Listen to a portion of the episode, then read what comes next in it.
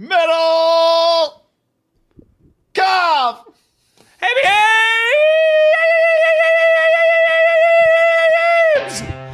Oh, he brought it back.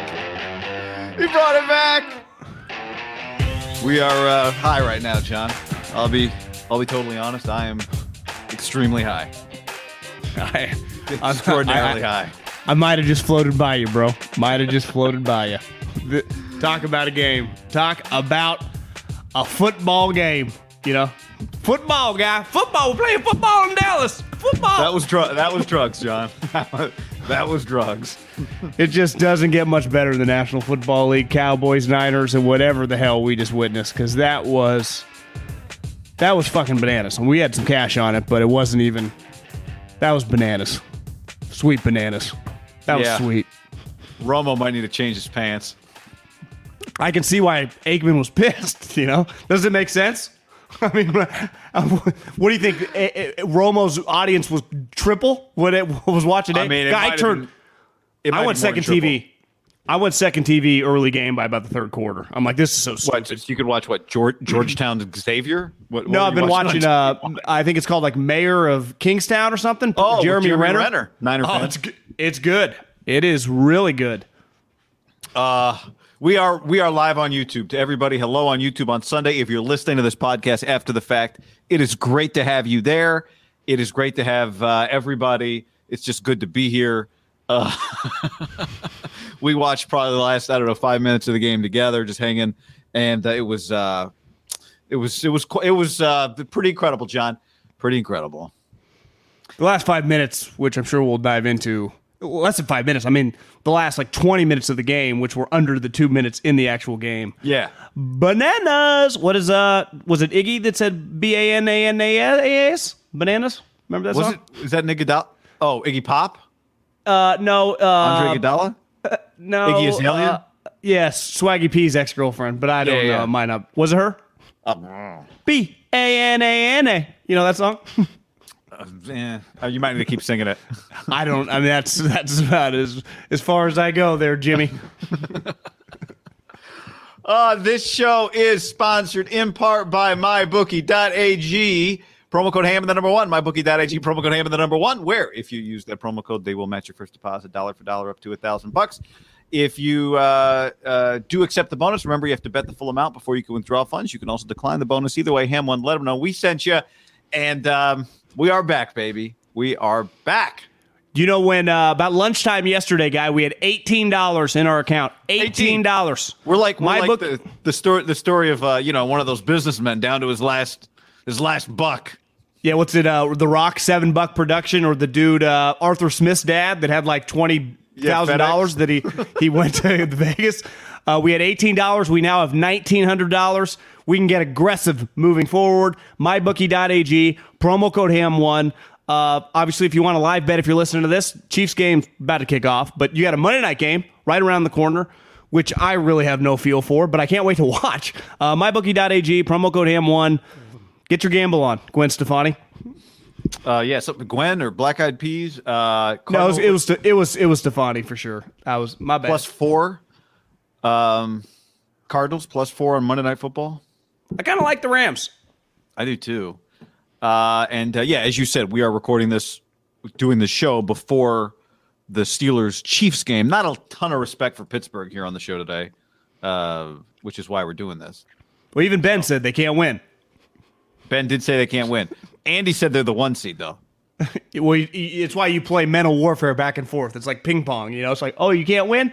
I think it's the best Pittsburgh Steeler team since 1976. That's what I would give back. I would just keep giving it back. Did you break down the parlay for people?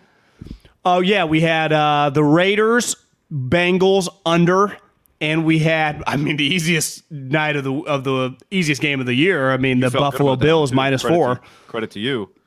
Um, I was That was more happy- fun that we did the money line on the Niners. So that was Yeah. exhilarating. Yeah, and the the number um, part of that parlay, the number on the on the Raider Bengal game was forty nine. Was forty nine? We were we were getting close. We were getting close.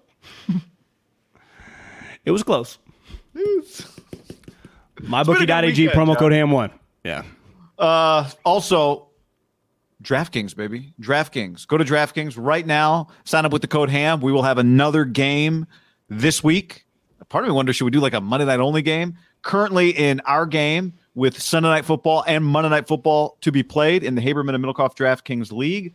Ali eight three two is uh, in first place, um, but not a lot of uh, not a lot of people left. Uh, I'm in 19th place. Uh, my lineup: Burrow, uh, Elijah Mitchell, Deebo Samuel, Mike Evans got me 29.7 points today. He's pretty good. What's your current uh, status? Don't even worry about it. My team sucks. I, I hate fantasy, but we'll play again. Four teams this weekend. Download the DraftKings app. Promo code HAM. Pretty easy. You just build your team quarterback, couple running backs, three wide receivers, a tight end, a flex defense. Uh, be better at it than me because I'm fucking terrible. I, I never know who to pick. And uh, I just give you free money. So if you get in our games, you will. Uh, if you win, you'll just take my money for sure. Haberman's sneaky. He'll he'll be in the mix every once in a while. But uh, Download the DraftKings app. Promo code HAM. You can win millions of dollars in prizes. You can play in other games. Uh, coming down the home stretch here, guy, not much football left, right? I mean, there's only a couple more weekends of this until we'll probably have to transition to like the Masters. So uh, download the DraftKings app, promo code HAM, get your get your ability to share at a million dollars every round of the NFL playoffs. Already, I guess we're not quite in round two because the NFL's got the curveball this Monday night game, throwing me Yeah. off. Yeah, no, and, and you're right. The golf is pretty exciting, but uh, sign up with code Ham. Make your uh, sign up with code Ham. Yep, make your lineup. Your shot at millions of dollars of prizes every round. Yes, yes, yes, yes, yes, yes. We love it. Um, it's it's here. It's a joy. It's here. It's a blast. It's a blast. Uh, we got to start with the end of that game. Niners Cowboys. It was a uh, it was wild. I mean, it's a game of inches. It's a game of milliseconds, John. And you and I were talking as the game was ending. I had full confidence. You had full confidence that the uh, Niners weren't going to let the Cowboys score there. How about some of those defenses they were rolling out? 15 yard cushions, then the sideline defense that Dak ran against. That was quite a display of uh, nosebleed D. Guy, they, they they got down like 60 yards pretty easily in 20 seconds. That I guess we could re- rewind it a little bit, right? To the to the third and 10 or third and 11 maybe it was that ultimately Kyle Shanahan ran that play to Deebo. I, I give him credit on that. That was like ultimately that was a curveball that the Cowboys didn't see coming. That was a fucking sweet play, right? The little Yeah. fake to Mitchell, pitch to Deebo, little uh, you know, dudes leading in front. That was nuts. I mean, the, the game was over until it wasn't, and then a little reminiscent of Cowboys Raiders index card. Might maybe a little wider gap. A little wider time gap. Yeah. but there was a gap. I think I'll give him. I think they got the play right. You know, from the angles that we could see, it looked like he was he was short. So then we immediately we're live looking at each other. I'm sure people. What do you do? Do you punt? Do you go for it? I give Kyle credit. He's got fucking some nuts because I don't think going for it is just a lock call there with 40 seconds and you give the ball. I mean, think how they, they have explosive offensive players, right? A touchdown, you lose. I, I So was. I, I, I give him credit on the. I. I was I was pro pro punt. I was pro punt. You were pro punt. I was pro punt. Yeah, I think I was. Okay. You didn't But, say I- that. but I also was not so- pro that I, I don't feel like with you know why can every other punter angle it, get it out, even at like the twelve or the eight. He just kicks it. I mean, just right down the middle, and it bounces, and the fucking sure feels like what is going on? Yeah. Well, so but so before that play though, before the punt, they they get the sneak, and you made a good point to me because you jumped up, ran to the bathroom, and I don't know. Uh, hopefully, I could hear, me. I could hear, I could see from the pisser. I could see there was a f- you know flag and the ref. I was like, I knew it wasn't good, and I could hear you screaming. Yeah, and Trent Williams wasn't set. It was a very Cowboys esque penalty, and um, you made the point. I think a good point. Like, w- why even mess with all that? Um, but it worked. The play worked. The play worked. And then the next thing you know, they're punting to the Cowboys, and it it felt like um, a disaster waiting to happen. I started thinking through like, all right, you're going to have to put you probably do you put Kittle in the end zone for this hail mary, and then the Cowboys were clearly they weren't even in hail mary position. They were just going to be running normal red zone offense. really quick and for my question would be why do you have to uh, i'm sure there's some reasoning behind like a shift to trent williams you know Why it's do a you have to double edged shift, it's a or why do you have to stop? Yeah, why do you have to try to like outthink the room on that one when it's just clear everyone in the building knows what play you're going to call? Like it's one of those that truly is if you're going to run a play, it is 100% the Jimmy Garoppolo quarterback sneak. But if I was going to counter like why he does it, well, the reason they just got 10 yards or basically 9.98 right on fourth and 10 or whatever, 10 on fourth and 11. It's because that's Kyle and he's utilizing. I know he jumped off sides earlier in the game, but part of it is just I think that place was pretty loud. Clearly, is like that they're going to try to outthink you. That's a point of difference today. Like he is smarter than his opponent, and sometimes in football, whether it's high school or even the highest level in the pros, like it can bite you, right? Just because, like you said, when we just hopped on, it's a game of inches, it's a game of milliseconds. Like it is, it's a complicated game, and the farther you can push the complications, the and you can execute it, the more advantage you have. It's the reason they were even had a chance to KO them because more than likely most teams look at the Rams. They were just in that situation, ran it up the gut, ran it up the gut, ran it up the gut, and punted. So Kyle, you know, had a pitch, and maybe yeah. maybe he benefited from doing that play of what he just experienced last week because he was on the other end of it, right? He was on the Cowboys end of it, just running basic play, basic play, basic play. Now there would have been way less time when the Cowboys got it because of the Randy Gregory. Uh, what was the penalty they called? D- defensive holding? holding, yeah. Which so. which saved which in some ways it gave the Niners another it gave all of a sudden, you know, it gave the Niners more downs, but it did it kept Dallas got to keep their timeout that they were using on that play. Um so I, I know I, I know the college rule better than the NFL rule. College, the 10 second runoff or a, yeah, a runoff for when a penalty stops the clock is only under one minute. That play was outside of one minute. But you should. It cost, the, it cost the Cowboys forty seconds. Either way, right? But but yeah, but the the clock stopped because of the, the defensive penalty. The Cowboys didn't, yeah. and they saved the timeout on that play. So that was kind of crazy. Was kind of um, crazy. Not a, not but, a, not a Belichick here with the rules, but that doesn't seem fair. No. I also, you know, the other rule I started to hate, we can talk about this more later because we're talking about the end of the game now. But like the punter has punted the ball when you rough him. So like the penalty should be on a roughing, you know, back up the return, not the punter gets the ball, the offense gets the ball back. I guess the point is you don't want guys just flying into the punter. But I mean, the rule's pretty sad, and that was yeah. I, I, hear you. I, yeah. I, I mean, then the to me, committed. well, the, to me, the last drive on defense because they clearly were just going to play a normal prevent. And then they realized they were just giving up the sideline, so they went to that crazy sideline defense. And Dak was in a tough spot because I think clearly they're like, well, you could gain fucking 20 yards here, but it's the best thing that ever happened to the Niners because they were they got to the 20 yard line pretty easily. That's as easy as I've ever seen a team with no timeouts and 30 seconds drive the field. That was a joke. At least without Rodgers with without a Hall of Fame quarterback. Yeah, the, like Romo made the point there. You can't Dak. You eh, Dak. If you're going to do that, you can only take like ten yards. You can't run so far down the field that now you know the the the umpires got to come down and touch the ball because you're not allowed to spot your own football. I love. I feel like the umpire. The uh, did you if you go back and look at that play when he respots the ball for the Cowboys to spike and not have enough time, like the play ends. He's 35 yards behind the play, right? He has no earthly idea where that ball's supposed to be. But he comes sprinting up. He takes the ball and like moves it back a half inch just to be like, no, no, no, I spot this ball. Because he probably rightly assumes the center's always going to move it forward a foot further than it should be. But um, that was quite a he moment. Took, he, well, guy, he took out Dak, kind of. He runs into Dak. It is to me, it is pretty basic football 101. Every single time in that spot, you hand it to the referee. You're not allowed to, like, this isn't golf. You don't get to drop it. They have to set the ball. And he just, I, I think looking back, like you said, they got a little greedy and time. They had no timeouts. There wasn't that much time. You know, when I think they snapped, it was like 14 seconds. The greediness fucked them. That maybe that extra five yards because they were at the 20. So what's the difference between being at the 20 and 25? You're getting one shot anyway.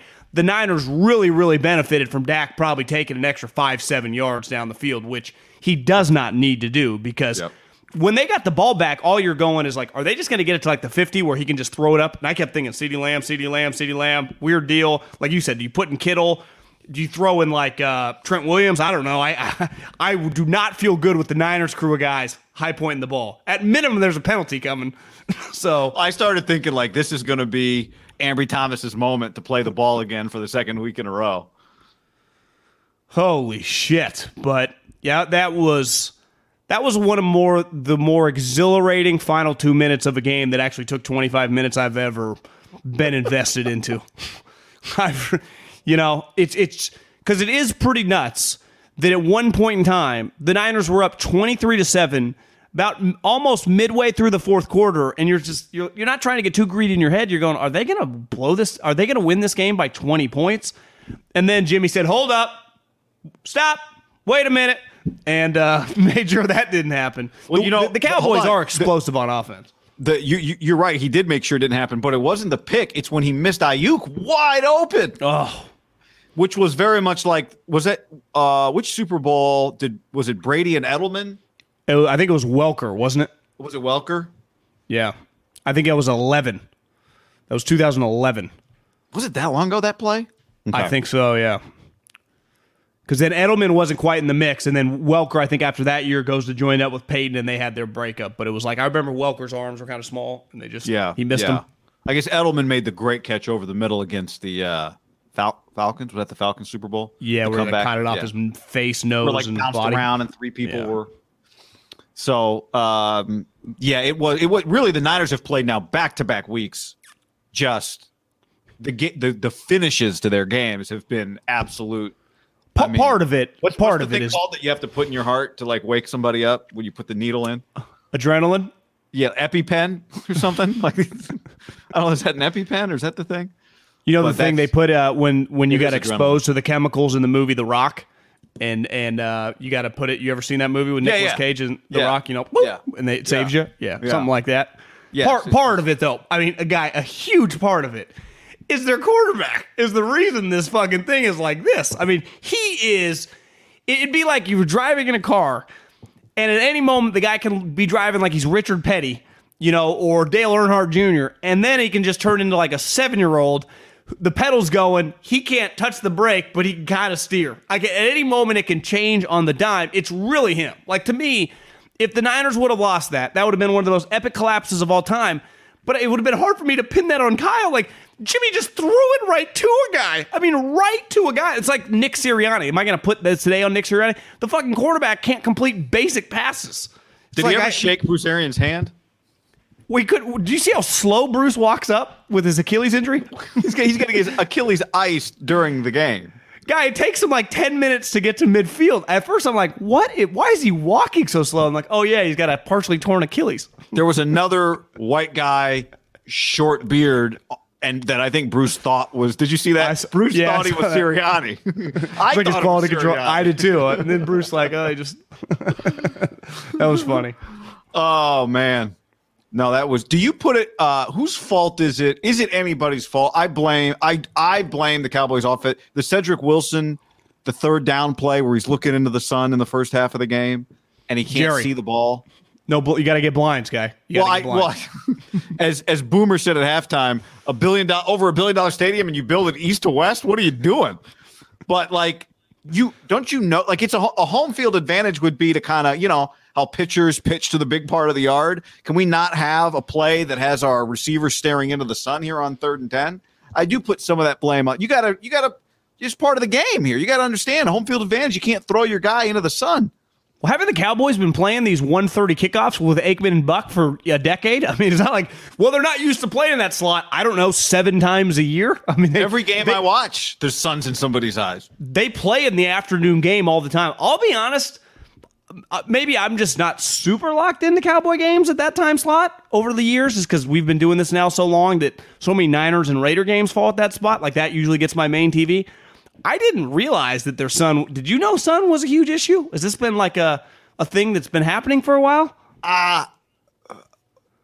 I don't know if I knew that. I mean, I definitely felt what game? I think it was a it was a college game this year where the actually wasn't it wasn't a Cowboy Stadium though. It was one of the bigger like There were. It was definitely maybe it was just perfect angle today. It was bad because then the Niners later got a punt, and I was like, oh my god, do not put a punt returner back there. Mm-hmm. This is it hitting off his top of his head, landing in some random cowboy who makes his career running into the end zone, who jumps into the stands, and all of a sudden the Cowboys win, and that's like the the embedded moment in the game. did you think the game felt? Did you think the Niners Cowboys historical rivalry affected the way the game felt? Uh, no, but I, but I'm not a huge like hold on to the past guy in life. So I did I did think there's a natural pop to the colors on the field with each other that is pretty sweet. But I don't like I, I'm not like, and I'm watching the I, I can't recommend the Montana documentary enough. But when I'm watching a game, unless there's like previous history, right, a couple years in the past with coaches or players, like to me the Packers and Niners, I'm not going to think like Young versus Favre. I'm just thinking of Rodgers versus these guys recently. So I would just Yeah. more No. these two teams don't have much history in recent memory, so it's hard. Uh, I, no, to me, it didn't do I didn't. I didn't think so either. Yeah, I didn't think so either. I mean, the game was great for all the reasons it was great, but that was it. It wasn't about William Floyd. Um, Exactly. Although Charles Haley, what? How about they, they? This always happens. They get the shot of Roger Goodell in the booth, and they're like, "There's Roger." As Tim Brown is right next to him, it's just the two of them in the shot. They're like, "There's Roger." I'm like, I'm pretty sure Tim Brown's sitting there wearing a Raiders hat, and then Charles Haley, who just is not going to sit still, starts like I don't even know tickling Rod like because you see Roger goes like ah like that, and then it's like Charles's head is who pops it. Charles is just messing with Roger on national television, and uh, was sitting in the booth. Well, I mean, Roger I- Clemens is in George's booth. look, look, looking about this comment right here, Aikman want to do this game. I do understand, like to, to that human specifically, this game I, I, is just a major moment in his life. I mean, changed his life. Right, three straight years NFC championships. They won two and like it's these are some of the most historic games in the history of the sport. Niners versus the Cowboys, and the one guy who calls NFC games. I, I actually understand why he's fucking mad. I, now oh yeah, someone, it'd be like if Nance, if like uh, at Pebble Beach, Nance was doing some other event like across the country during the during uh, U.S. Open at Pebble or something. Do you know what it'd be? It'd be like if, let's say, uh, the Masters was going on, but there was like this the biggest European game uh, tournament of the year, and they sent J- Jim to do like the Euro like tour. to your point, this is Aikman's home course, basically, right? yeah, it's, it's insane. And it's just- also Romo's, but Troy definitely feels like it's more his, right? well, did you, did you see the the reasoning behind it? It actually makes sense. The uh, what was the reasoning? So I, I saw it on Twitter when ESPN got the Monday night game. There became there became, or when they've when they added the Monday night game and the seven seeds, there was like a reshuffling of the setup. CBS put a bid in for seventy million dollars for the extra game, so they paid the most to have multiple games. Like Fox could have bought double down, but they paid for double to double dip because they got But how did that determine which game they got, or it didn't necessarily? Yeah, they they had the rights to make the first pick. Gotcha. Is what it was. So they you're paid. saying- Se- they paid. Se- CBS paid seventy million dollars, and I guess everyone had the opportunity to bid to have the right for this weekend to have the number one pick. and So they picked they, that game went ahead of the Sunday night game. Then obviously, that was the number one pick in the draft. as it should have been. I mean, like I said a week and a half ago, before the before week 18, the last time these two teams played in the playoffs, it was 56.8 million people watched it. Well, you know what? It turns out this game was never going to be on Monday night because they didn't have the number one pick, right?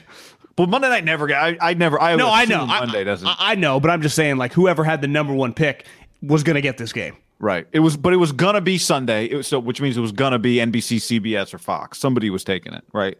Yeah. Sunday has to get the number one pick. It's the best. The Sunday afternoon game. You're saying? I'm just saying Sunday is premium versus Saturday or Monday. I think when it comes to playoff. You think over Saturday night? Feels think- Saturday night feels I sweet, so. but you're right. Saturday night is Saturday. Saturday night still Saturday. Exactly. Sunday is that one's built into the into the cloth of Americana. See that, that that's what I'm saying. Like this game did not like bring up these memories of when I was a kid. No, no, I just meant Sunday. Everyone's com- computer programmed to be ready for football Sunday. for sure. It's why Sunday night probably is the best spot, right? Because literally everyone's at home. The the game though really really like those those colors work on TV. I think the problem is they haven't like the NFL would die to just have these teams. I mean, the Cowboys and the Niners haven't been in the playoffs that often in the, in the decade at the same time. They, I mean, they would that, that I think they've gotten pretty lucky. Think how many times now the Niners and Packers have played, right? Yeah. Jim played them twice. Kyle played them. This, this is the second time. They've played four times in the last 10 years. That's 40%. That's great. Like, I, to me, that game feels like Rodgers versus the Niners in, in, in January. That to me, this week is going to give the feels, which hopefully I would love to get a fucking rematch next year of that game. Like, that's so with the league. I mean, that's that's sweet. It does work on TV. Like th- those colors to me, it's about the. It's like the color blend is just I perfect. I know. It's I, that's why the Bengals to me work. The Bengals uniforms are so perfect because they're they're they're goofy enough to remind you that sports aren't serious.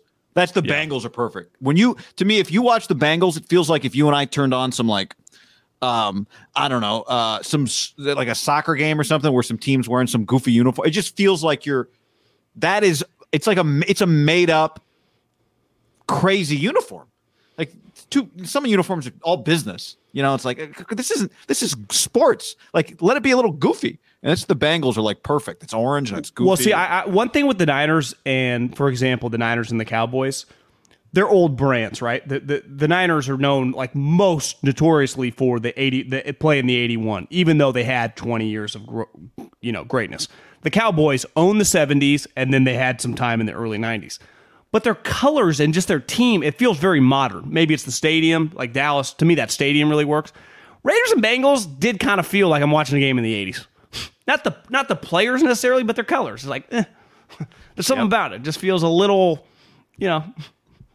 By the way, with the times, guys. No, I agree. That's why I said upgrade, change the Raider uniform, and I felt that way watching it Saturday. Like it just felt kind of, Meh. yeah. Like just give me some 3D, and then you can go back to the classics. I'm not saying you can't Yeah. even, but He's not saying burn the jerseys. He's just saying, you know, adapt, throw a new pitch. so I, I thought the Cowboy Stadium is pretty sweet for a playoff game. Didn't you agree? Beside the yeah. light. Th- th- Did you notice though? Everybody, the board obviously like like a key to a board is being able to see it from down low, and everybody when they want to watch a replay is just breaking their neck. Clearly, it's not angled down at the field. Everyone is just staring straight up into the air. They can't see anything.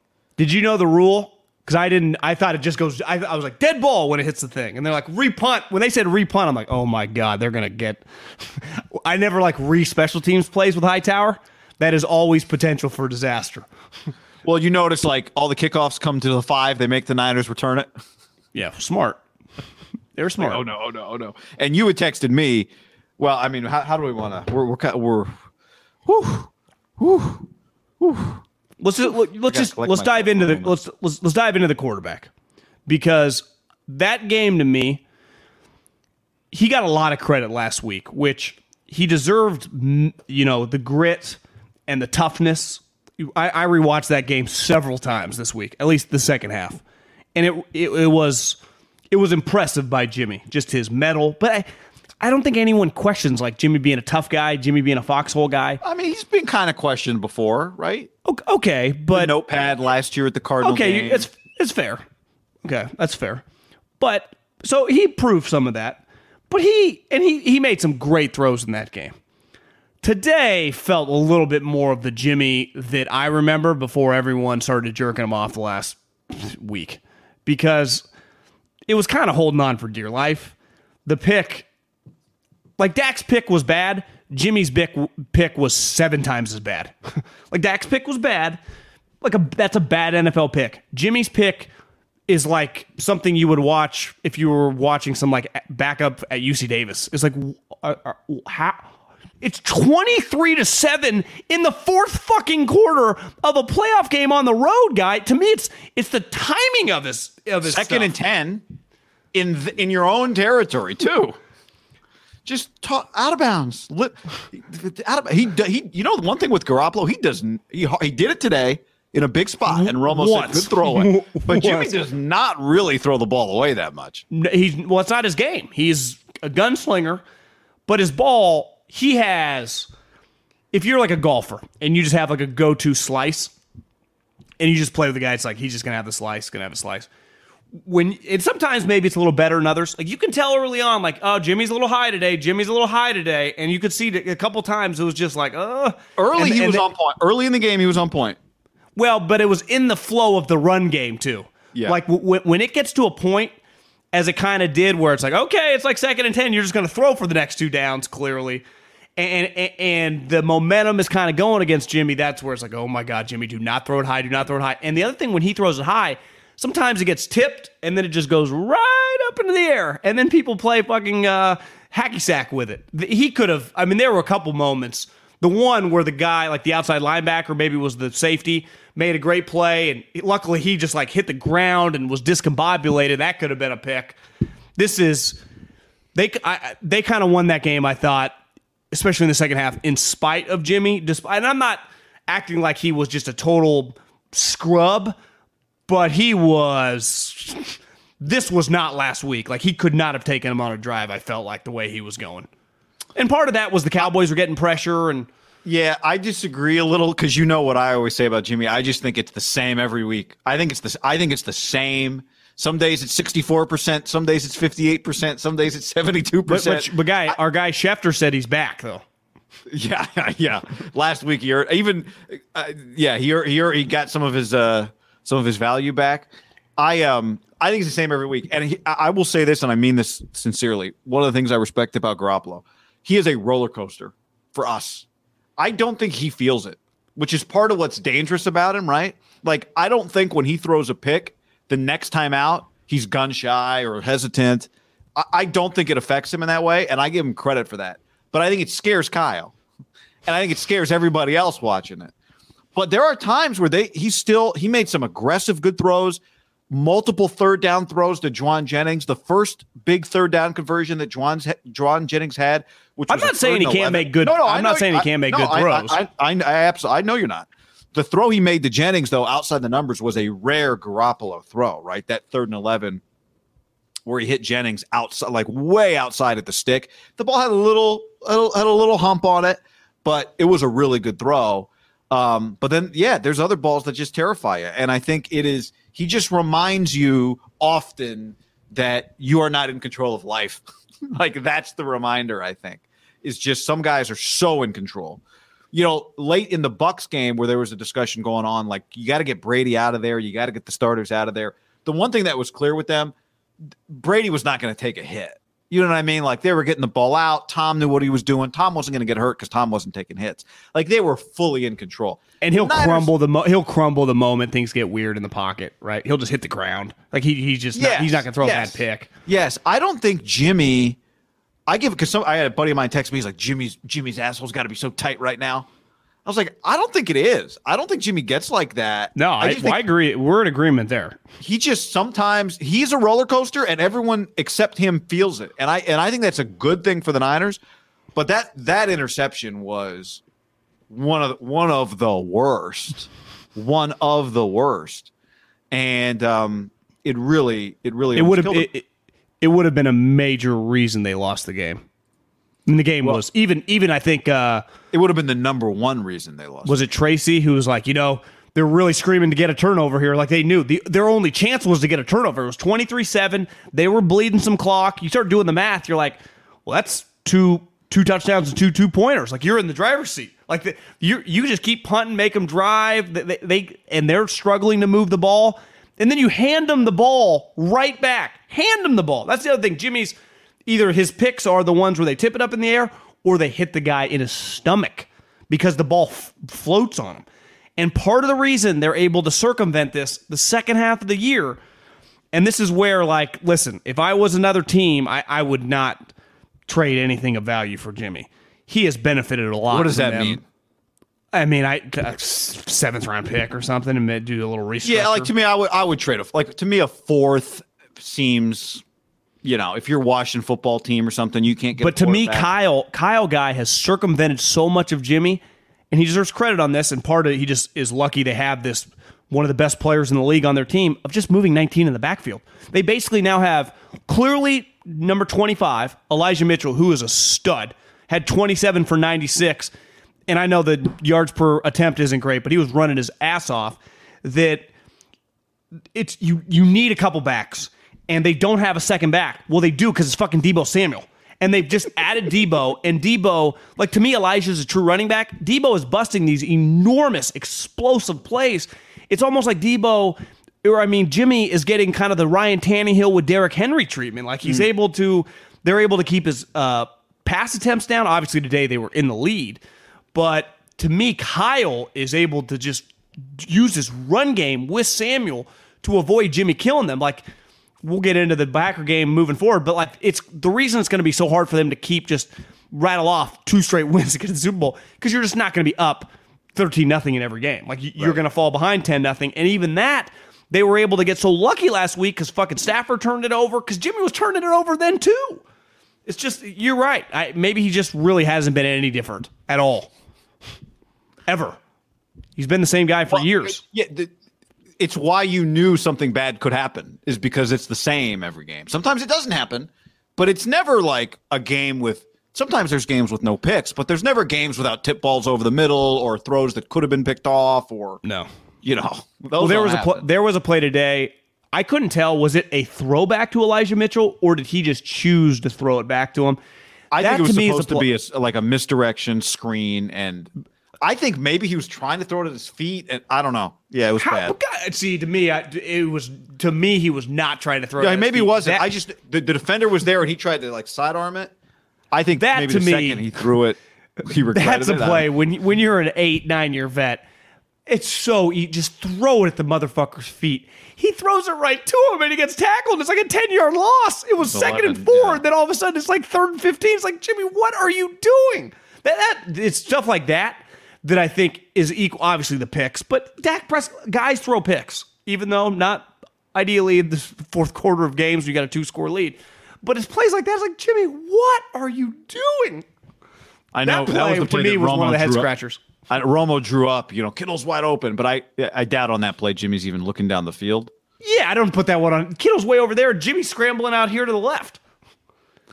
Yeah, that was that was that one was actually they ended up with a field goal on that play somehow because oh, it was one of the two big third down, third and long catches that Juszczyk made and like fought for extra yards and then um and then they were able to make a, get a field goal out of it. I mean, it turned out taking the points early was, you know, the right decision multiple times. There was one I thought he could have gone for it on fourth down, but he kicked the field goals. Robbie Gould was good. He was, but anyway, back give to his flowers. Give him his flowers. Robbie was nails today. Garoppolo was 16 of uh, 25 for 172, no touchdowns and a pick. I, I, had a comment here from somebody. I don't. Oh, here we go. This is from uh, Arium 44. Next week versus Green Bay, 40 runs, eight passes. yeah, it's. Uh, oh. Hey, Jimmy Garoppolo won him a. They won a playoff game with Jimmy Garoppolo. Well, he's won a bunch now. This is his third playoff victory as the starting quarterback for the 49ers. Like, listen. But here. He's three, and, so he's 3 and 1 in the playoffs, is what you're saying. He's, he's 3 and 1 in the playoffs. But I'm going to pivot to the coach. Kyle Shanahan just had a pretty unreal seven day stretch for his career resume. We talked about it at nauseum the last couple weeks.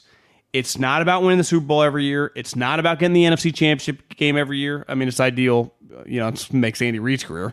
But, uh, you know, it's about just getting in the playoffs and then winning a playoff game. And in a seven day stretch, he went from being down 17 to 3 at halftime, where it looked like the Saints are going to get in, to finding a way to win that game in overtime, and then seven days later, win a road playoff game as a head coach. Because as time goes on, do you know, until I watched this Montana documentary, that the 49ers turned it over like five times in that NFC Championship game in 1981? Do you know who gives a shit? Absolutely nobody. No one gives a fuck. Do you know what people remember as time goes on? Like the win. I don't remember the details of the Packer win on the road with Harbaugh. All I know is that they went home victorious.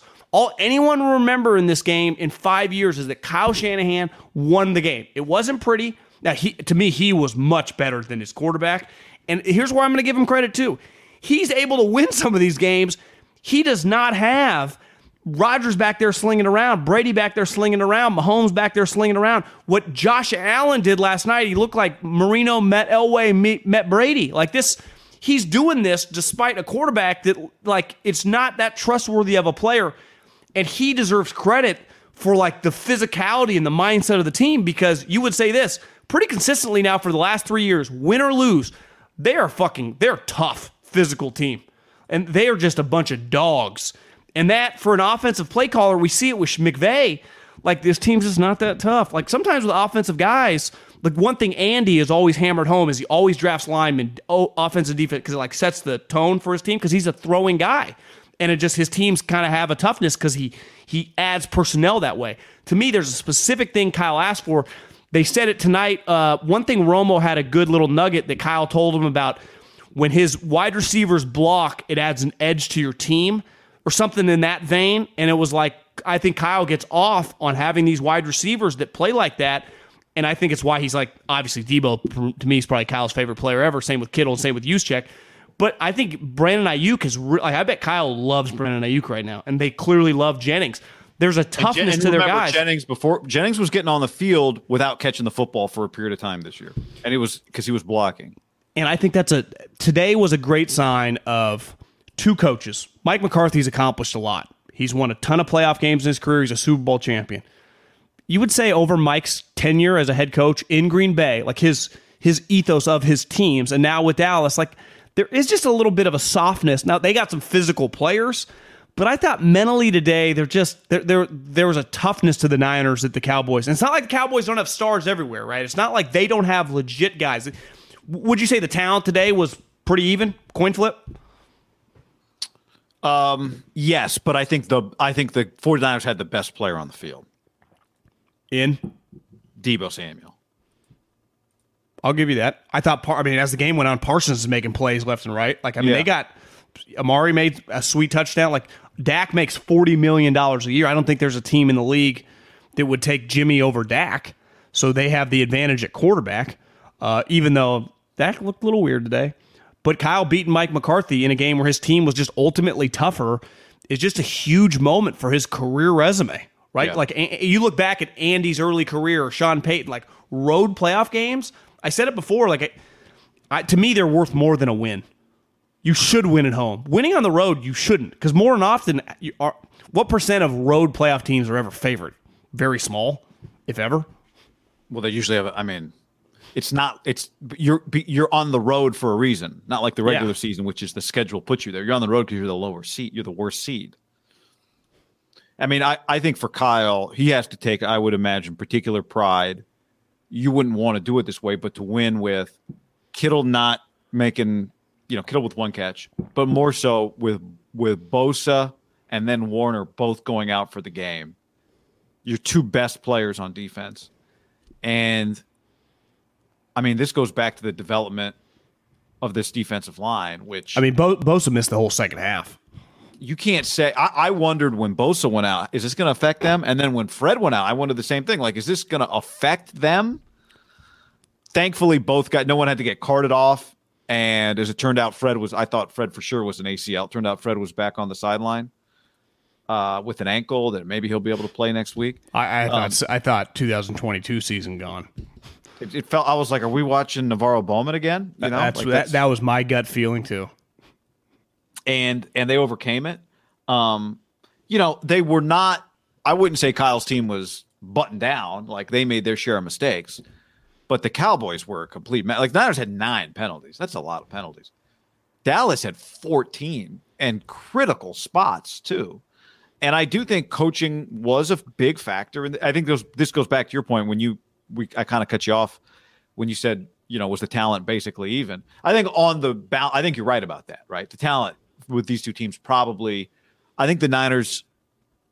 Well, I don't know. I talent's probably even yeah. if we really broke it down.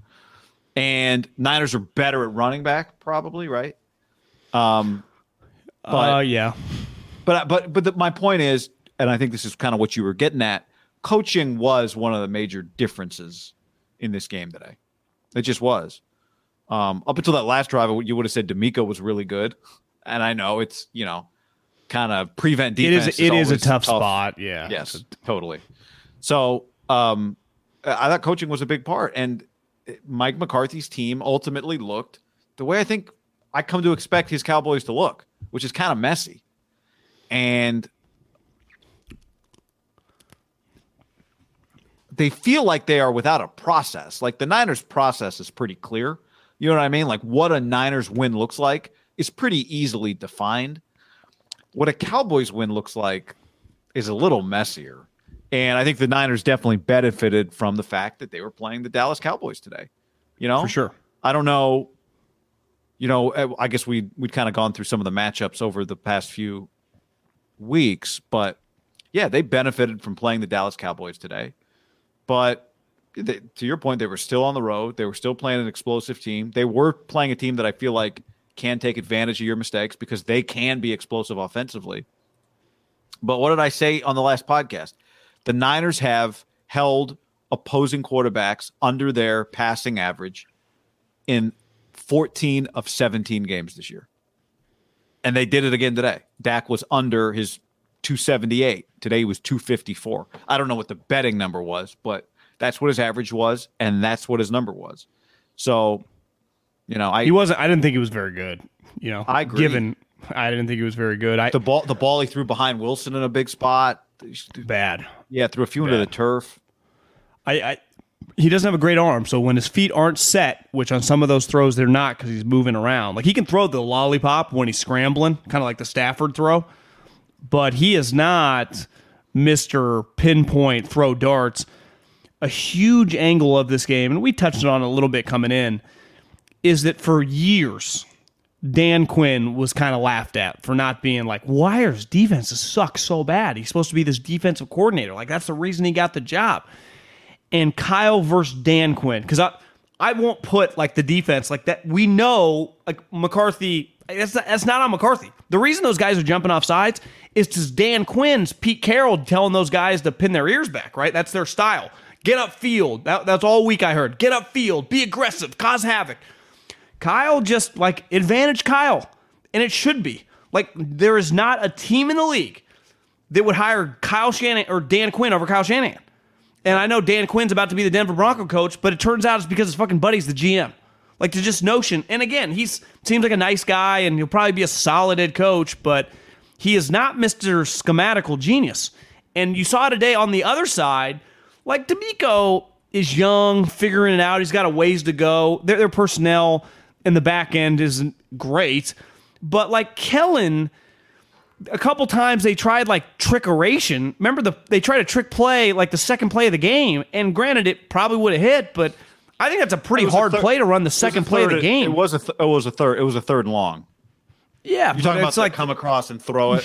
fucking airmailed it Jimmy Garoppolo style into the yeah. into the first round. I'm just saying it was first row. it was a third down, so it was kind of just like a desperate play. But yeah, but it's just but you said the the rhyme or reason with their stuff it it's just it, they feel a little dis like the Niners they'll have some penalties there there's no they, they can be sloppy with their penalties false starts obviously their secondary who was not a disaster today partly because Dak was bad they didn't really get t- I mean it was weird yeah and I think I saw some people saying like uh, Ambry was better than Moseley. I think they hammered home. We're not going to give up deep explosive plays. So you can get mad at guys for like giving a seven yard cushion in some easy out routes or comebacks, but I do not think they wanted to give up the go route down the sideline. Because especially once you're up, like that's the only way for them to get back is to give explosive plays. So you'll give up the out or the comeback all day long.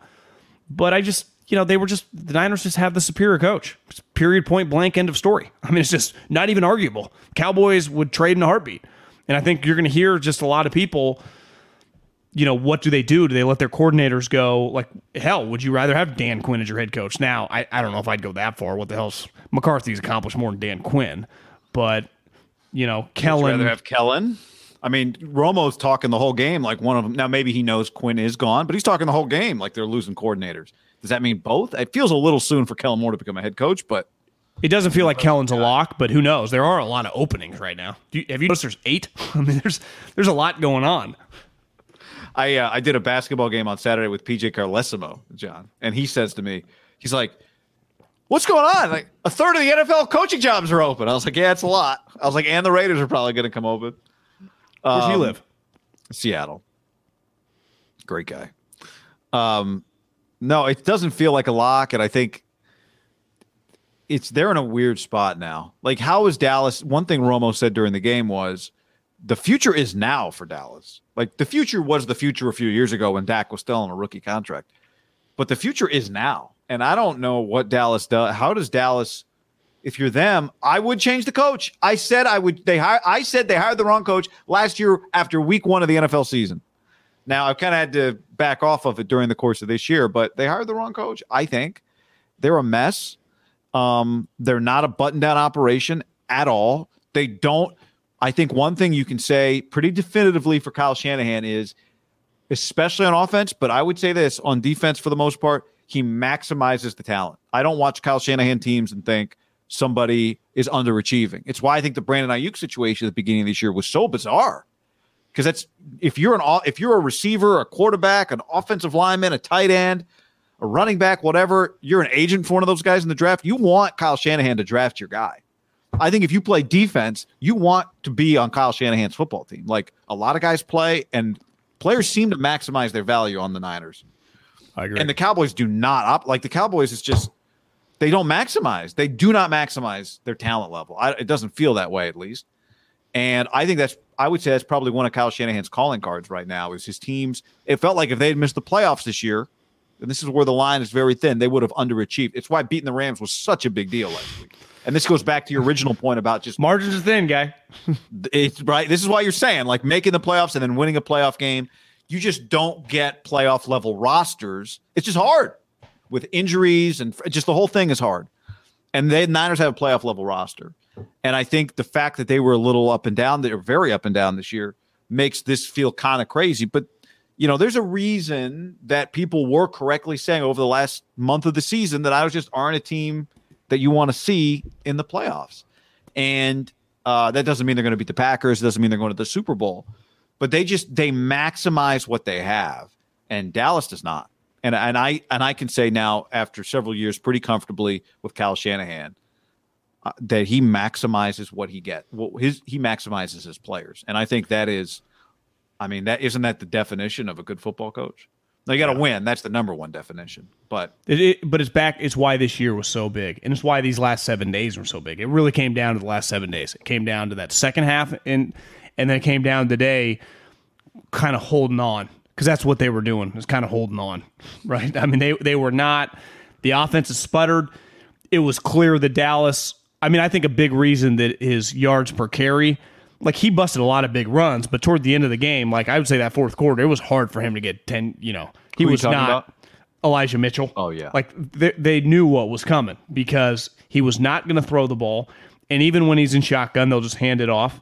And I think Kyle then tried to manipulate it with the two of them back there. He, you know, he'd bring Elijah in motion, and then he'd kind of go like a like arena league, bring him back. I think he was just trying to fuck with them, but he was running the same plays over and over, just hoping to be able to get a first down and bleed some clock and just find a way to get to the final element of the game. Because I, I think what you said about Jimmy, the moment he throws a pick, the person he rattles the most is the play caller, who spends all week, who looks like he doesn't sleep, who, you know, just looks like he goes through a lot putting this thing together, him and McDaniel and I, I think he I, I think he gets confident when Jimmy's on in some games. Like I, I think that first quarter he goes okay, but all it takes is the one throw, and then I think it just rattles everybody.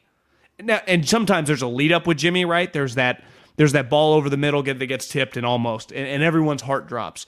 But then there's just the pure pick that I think really throws off the head coach because you saw today, like with Dak, like I, Kellen, they, they just call pass plays nonstop, right? They'll just spread it out, throw it. Now I know they were down, but if you watch the Cowboys all year, like they their strength is all their wide receivers. CeeDee's a stud, Amari's a stud, and they just spread it out and throw it. And that you watch Dak, you're like, well, should he they, really be doing it like this? They could, should they be, could, they they could use a run game.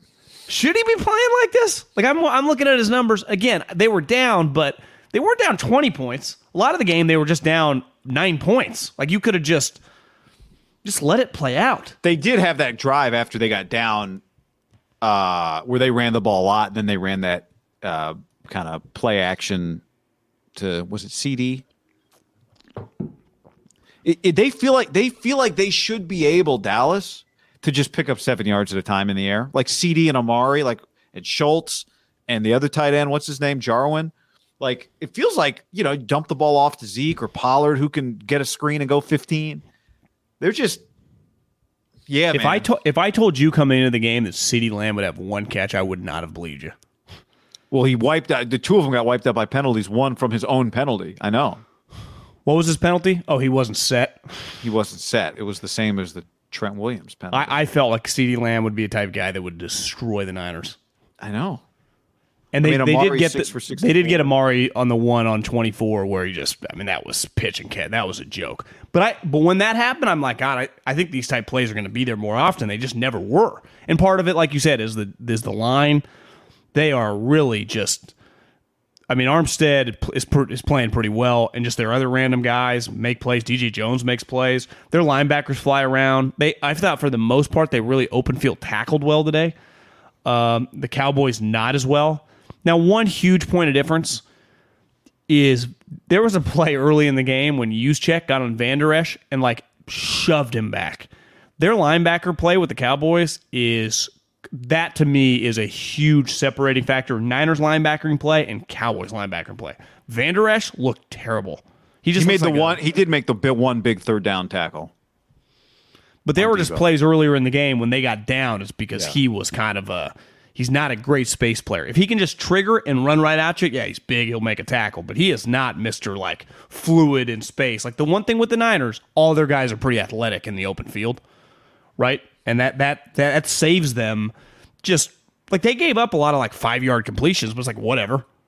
That to me is a huge like okay, that's fine. Because the Niners, when I run for five yards on you, it's like goddamn second and five. When you just throw five yards on me, it, it's got the little Texas Tech like whatever. You're not like demoralizing me. You're just playing pitch and cat like whatever. If I if you better not drop one of them because then all of a sudden it'll be third and six. You and know that what happened to the Cowboys a lot. Dak was 53.5%. Uh, he was terrible. 23 of 43. Sacked five times. I think a this is one of the he keys. Like into. the longest play was 38 yards, and that was to Schultz. And that was was that the end of the was that the play at the end of the game? Was that a 38 yard play?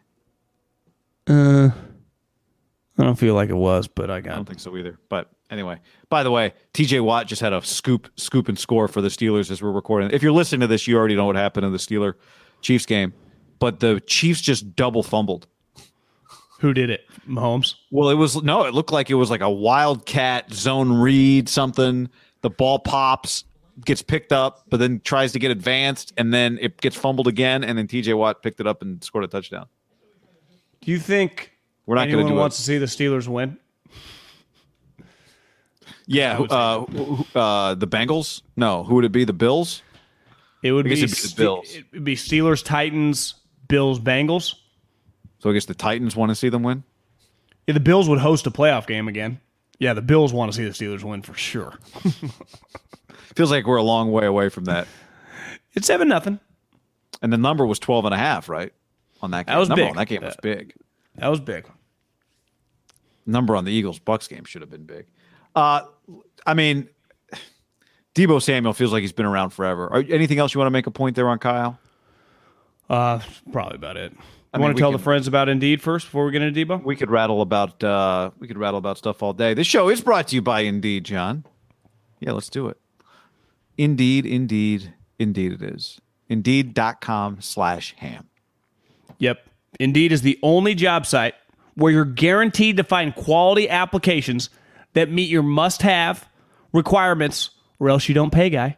Instead of spending hours on multiple job sites hoping to find candidates with the right skills, you need one powerful hiring partner that can help you do it all. Indeed partners with you every step of the hiring process to find great talent. If you need people to hire, go to indeed.com slash ham. Uh, they'll sponsor your post. You get a short list of quality candidates w- I- with Indeed Match. They'll, you can soon you can sponsor your post. Get a short list of quality candidates uh, that resu- uh, with resumes on Indeed that match your job description, and you can invite them to apply right away. It's so easy, guy. It's so easy. Get some help. I think the key, like the Niners are a great example. Having players that fit your culture, having players that fit your style. But what do teams do before they draft a player? They spend months, years scouting the player. You did it, talking to I a did it. strength and conditioning coach, right? Interviewing people around him, interviewing him, subjecting that player to all kinds of, you know, reviews and tests and evaluations and 40-yard drafts. Indeed gives you just about every evaluation except the 40-yard uh, dash. Okay? The right moves can change everything for your squad. And the same goes for hiring your comp for hiring with your company. But who do you trust when you want to make a deep playoff run? If you're hiring, you need Indeed. Get your star. You're the star quarterback. You need an offensive line. You need, you need a Deebo. Find your Deebo. Indeed.com yep. slash ham. Hiring right now with $75 sponsored job credit to upgrade your post at Indeed.com slash ham. Offer valid through March 31st. Go to Indeed.com slash ham to claim your $75 job credit before March 31st. Indeed.com slash ham. Terms and conditions apply. Need to hire? You need Indeed. Butcherbox.com slash ham and another special deal. Free for a year. You get salmon, chicken breast, or steak tips in every order for a year, plus an additional 20 bucks off right now at butcherbox.com slash ham. Been telling you about it for years.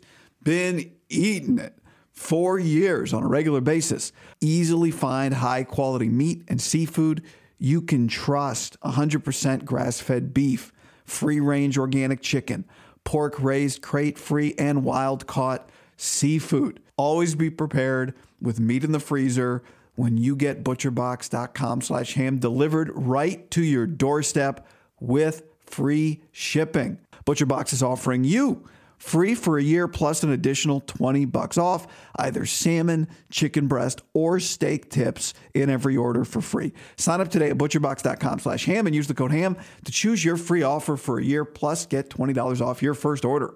Yeah, Prize Picks is where it's at. Prize Picks America's number one fantasy sports app with more than 5 million users. I've been using it and telling you about it for months. It's the most fun and exciting way to get in on the action while you watch your favorite sports and players. We're not going to talk about my Ohtani less season long pick quite yet on his home run total. You just pick more or less of two or more player stats for a shot to win up to 100 times your cash. For example, this week on Prize Picks, you can go Anthony Edwards more than 29 points and Nikola Jokic more than 10 rebounds. Playoff time's the time to join because star players mean more on prize picks. Keep an eye out for the starred players on the board and you could receive a 10% payout boost if they're in your winning lineup. So right now, download the Prize Picks app and use the code HAM50 for a first deposit match of up to $100. Prize Picks, code HAM50 First deposit match up to 100 bucks. Prize picks, pick more, pick less. It's that easy. What's up, everybody? It's your old friend, John Middlekauff. I'm here to tell you about our friends at Game Time. Here's what I need you to do go to your smartphone, download a little app called Game Time. Baseball season's in full swing. Oracle Park. Been there a million times. Never doesn't live up to the hype. Go get yourself some garlic fries, a brewski, maybe uh, some ice cream. They have very good Ghirardelli ice cream there. And when you do that, promo code HAM. So download the Game Time app. Your first pair of tickets, promo code HAM, H A M, save $20. The A's only going to be in the Bay Area for the rest of this season. You probably can basically go for free. Just buy a pair of tickets to any baseball game. They also have comedy shows if you want to check one of those out or concerts. Game Time app, promo code HAM save yourself $20. We don't even need a thank you. Just hammer that promo code. Save big on brunch for mom, all in the Kroger app. Get 16 ounce packs of flavorful Angus 90% lean ground sirloin for $4.99 each with a digital coupon. Then buy two get two free on 12 packs of delicious Coca Cola, Pepsi, or 7UP, all with your card. Shop these deals at your local Kroger today or tap the screen now to download the Kroger app to save big today. Kroger, fresh for everyone. Prices and product availability subject to change. Restrictions apply. See site for details.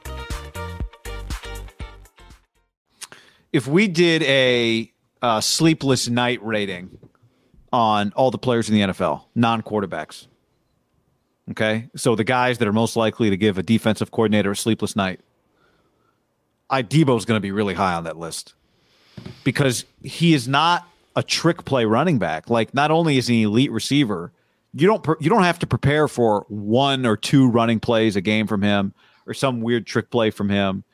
And I know he's difficult to defend as a running back because he doesn't just score on, you know, oh, red zone, we're at the four, let's put Deebo back there. I did the quick math, John. His average distance on his scoring touchdowns that are rushes is 16 yards. So I think for most teams that probably qualify as an explosive play, a Oh, rush yeah. play of 16 yards. That's his average rushing touchdown distance. The touchdown he ran in today, Sunday, was a little more dramatic than most of his, but they're usually about 15 from the 15 to the 20, kind of vert, you know, edge of the red zone, baby zone, kind of a pitch. Exactly. Weaves it for those of you who don't, can't see John who just did the hand gesture. Kind of weaves it outside, maybe cuts it back, gets a block on the edge, and then beats somebody to the pylon. This one was a little more dramatic, but 16 yards average, and I think it's what is it now? Nine, eight or nine rushing touchdowns this year for Deebo, but also an elite receiver. Uh, you can trust him. Like, you know, in any moment, late game, you didn't have any hesitation to when he tries to fight for extra yards. The play on third and 11, the second that play happens, a run play on th- third, it was third and 11, right? Third and 11 with the game on the line, the play that he was at, like truly an inch short. The second you see that play unfold, you know you got a shot at a first down. You were yelling it as we were watching the play. The second you see that kind of Deebo loop, you see the blockers line up, you know that Deebo Samuel's going to have the chance to pick it up, and he almost did it. Uh, I, I mean, Te- technically third and ten, but it felt like it felt 10, like a long ten. A long it felt 10. like a long ten. I just if you said PTP or baby in honor of Dick Vitale, the list of PTPers in the NFL, I mean, he is on the short list. Well, you know what's funny is, and again, I because you have if you have Comcast, you get free Peacock. Watch the the Montana doc is really awesome, and you know I I've lived you know da- born and raised Davis, California, the 49ers. I mean, it was. I actually understand watching this. I wish my, my dad was still around because he was adamant till his dying days how good fucking Joe Montana was. And when you don't live through it, your natural inclination. When I was a kid, I, I argued young, and definitely in his later years, we argued like Brady. You watch that and you realize like Joe was a stone cold killer. But there was like this core group of guys that were just all time Niners. And until Dwight Clark, like Dwight Clark was never on the level of Ronnie Lott or Jerry Rice, but he was equally as important when you talk to him. Just like with fans, like he was just a core member. Dwight Clark was a member of the crew and like a core, like four or five of the guys. And Deebo to me is just already an all-time 49er. You know, like I, I, I wouldn't put him like Rice, Lot, Montana, Young level yet, but his talent. I don't know. I've never seen anything like it. And part of it is like I'm so glad that he's on this team that is kind of known historically for being like just having progressive offenses and doing things that people haven't seen because that's what they were doing back in the 80s. And I feel Deebo is kind of Kyle's member of because Jerry didn't show up. I think sometimes you forget this, but like they had already won a couple Super Bowls. And, Dwight, Freddie Solomon, sneaky baller. But D- Deebo is just, I don't even know. I mean, there's just, there's not much precedent for his comp. Wh- what is he? Even he said, Grant asked him on Friday, like, what are you? He laughed. He said he was a wide back. And he's smart. You do not say back wide or something. You put wide receiver first. You got contract negotiation. But I think he takes pride in it. And it's clear, like, there ain't going to be an argument on him. Like, they just, he's going to get, to me, the, the, the conversation starts around Amari's number, right? Five for 160 guaranteed. Like, that's just like the starting point. Uh, but he's not, he's not Davante Adams you know, and Davante is one of the greatest, and he's we'll see him this week. I mean, he's, he's gonna Davante's gonna go down as a Hall of Famer, and Deebo might as well too. But Davante's an outside wide receiver. Like Deebo is doing things. How many wide receivers? Keenan Allen and, and Davante too. You couldn't. They couldn't do what Deebo's doing. They could not do it. I would say the only guy, and he's on the. I turned off the TV, but Tyreek can do some things that you can put him in the backfield and he can play running back. He did as a Jamar in Chase? college. His body type feels like he could. He's he's he's stouter, you know, watching him this year than I than I realized. I um When you say Tyreek, I think it's about- kind of just short, stout, but he's so fast. yeah, I he, yes. They're di- you're, they're a little different, right? In that Deebo's a little more physical. Tyreek's Chief Storm, Chief Storm back.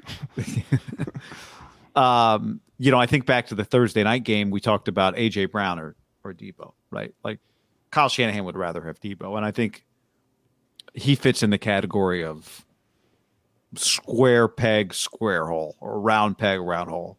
he and Kyle Shanahan are such a match. And a coach's job is to find what a player does well and maximize it. But I mean, this is a match between a player and a coach that that is just too perfect. You know, this we might be watching the most perfect player for Kyle Shanahan that Kyle Shanahan will ever coach. Well, for example, back to the Montana doc, like Joe Montana really made Bill Walsh. Like, does Jimmy make Kyle, or like you said, did, is Deebo kind of making Kyle? Like, really getting to see what what he's been able to do. Like, how many coaches would have this in the bag?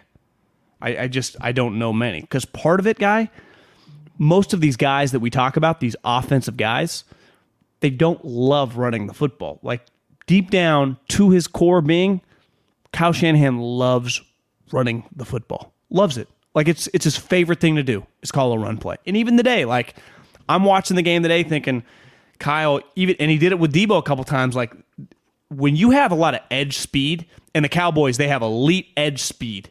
They have all these defensive ends who are good in space, they're athletic, they're fluid.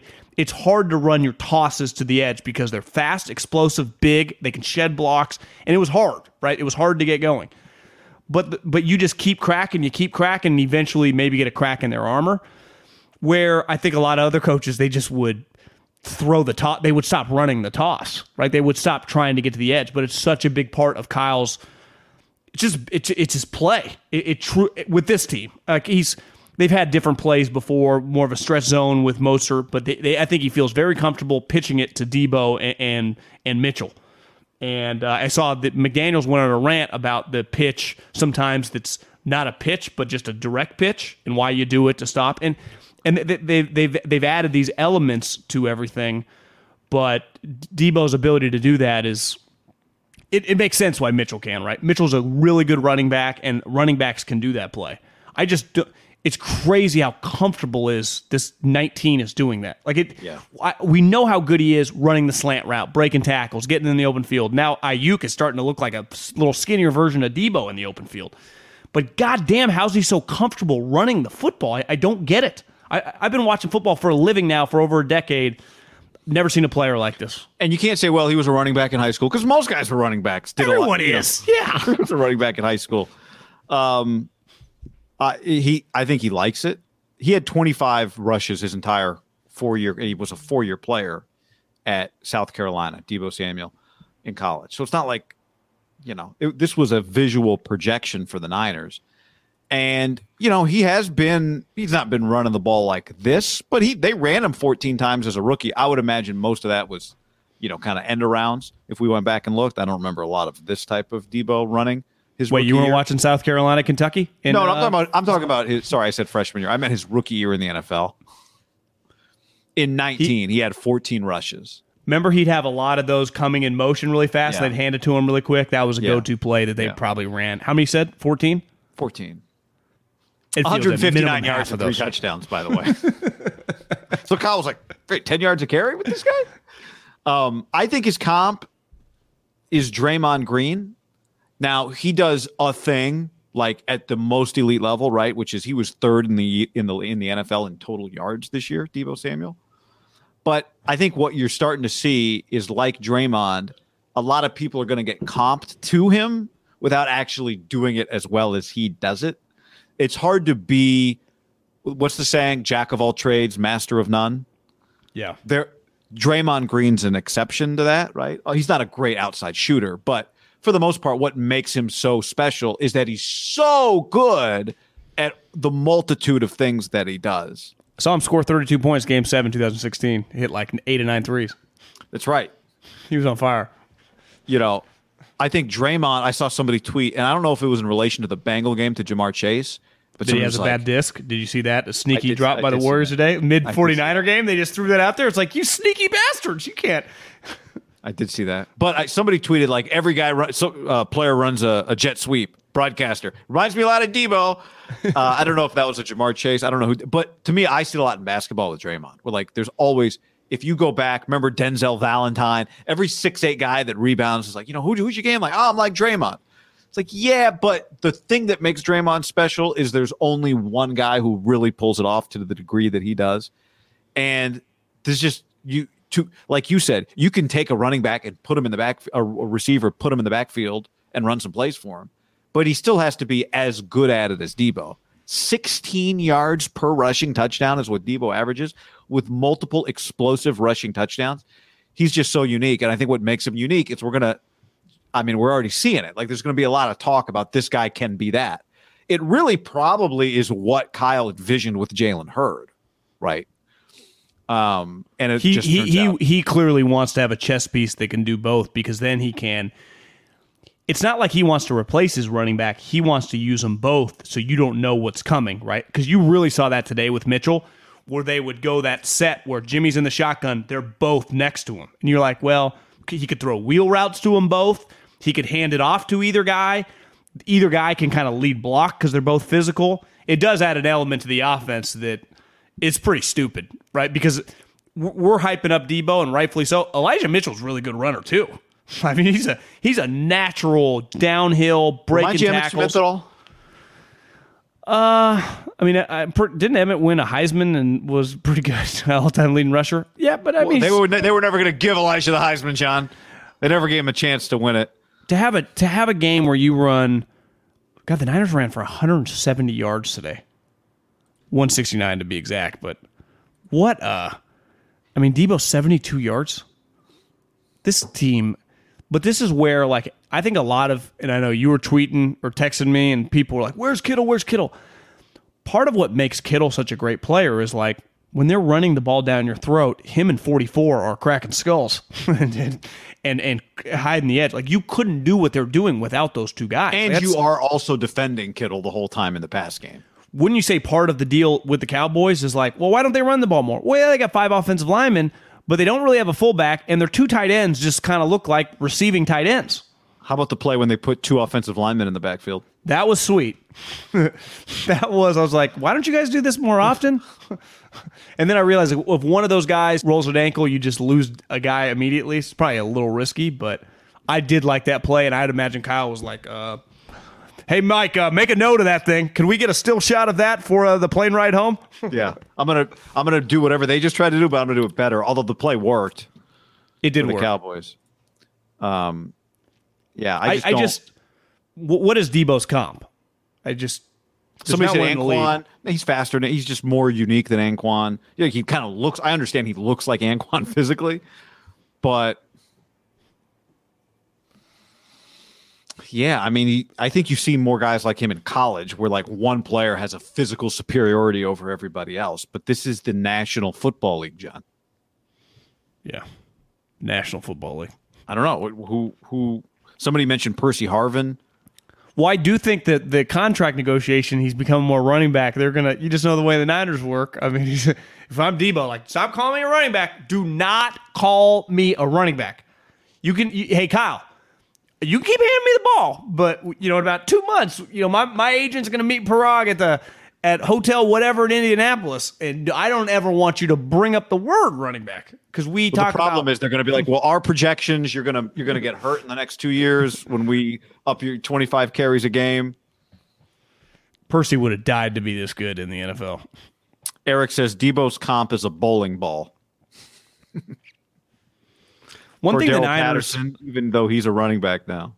This this is where this crew of guys deserves, you know, Kyle and, John, is they've just littered this team with just impact dudes. It's why it's honestly why Jerry doesn't get totally shit on as a GM because you watch the team, you're like, God, they got a lot of good players, right? It's not it's not like they're undermanned with talent. The Niners' talent to beat the Cowboys today, you needed talent everywhere, and the And they're without two of their first round, their most recent first rounders, right? Who's that? McGlinchey and Kinlaw. McGlinchey, you know, is he, we noticed him, but Kinlaw, yeah, I mean they've. You, you're out your right tackle. You drafted ninth. I think would they like a redo on that? Yes, Maybe. Yes. But Kinlaw, you could just always use enormous defensive linemen, right? I mean, it's even though you don't really notice him being gone. He's got to play. Yeah, well, they're deal, they're dealing. But this, my point is just like they have created so much depth with you know talent that they are down two of their two of their first rounders, and they still are not. You know, sometimes you lose a couple of first rounders, and it looks like a team is lacking first rounders. But Well, uh, here, here's what I would say. To me, this win of Kyle's three playoff wins, Minnesota, Green Bay, and Dallas. This was the most impressive. Would you agree there? Just the way they had to do it. Yeah, it was the, the road. I mean, it was the it was the diciest game, right? yeah, I mean they kicked the shit out of those two teams, especially Green Bay. This team, this It's team, funny you don't get credit for kicking the shit out of somebody, you know, because it's like, oh well, it wasn't that good of a game anyway. I, I Like, think this Dallas team, like that Green Bay team, was dramatically better the following year, or aka last year. yeah, yeah. this Dallas team was better than those two teams. Because remember that Green Bay team, they drafted Jordan Love three months later for a reason. Like it looked like Aaron was slipping. They were weird.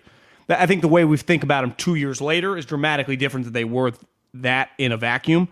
And Minnesota, no one took seriously, even though it's like Diggs, who you hear uh, Phil Simms, he's like, nice to have money. When they're like, how did Diggs just, is he just in Buffalo? That's not an easy flight. Even private jet, what do you think that is? Like three hours? That's a that's a trek. Dallas is not close to the Northeast. Like it's pretty far. Yeah. Did he left last night? I guess he probably had time to get there today. Yeah, I mean it's he probably left this morning. I was thinking in Buffalo, like, did you throw a party last night? Like for Josh Allen? Pretty late.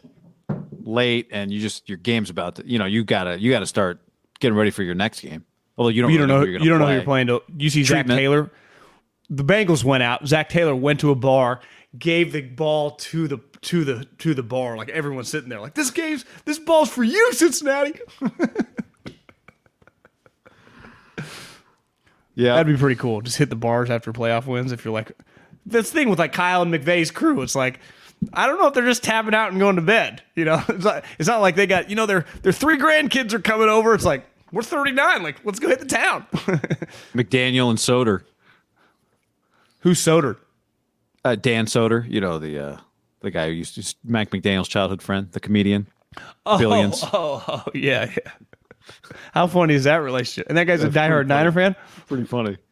Uh, a couple other things from the game. You know, Bosa, Warner, special teams. Where do we begin, John? Let's start with special teams. You mean, texted what- me at one point during the game the punt before the fake punt. You're like, fake punt's coming, guaranteed.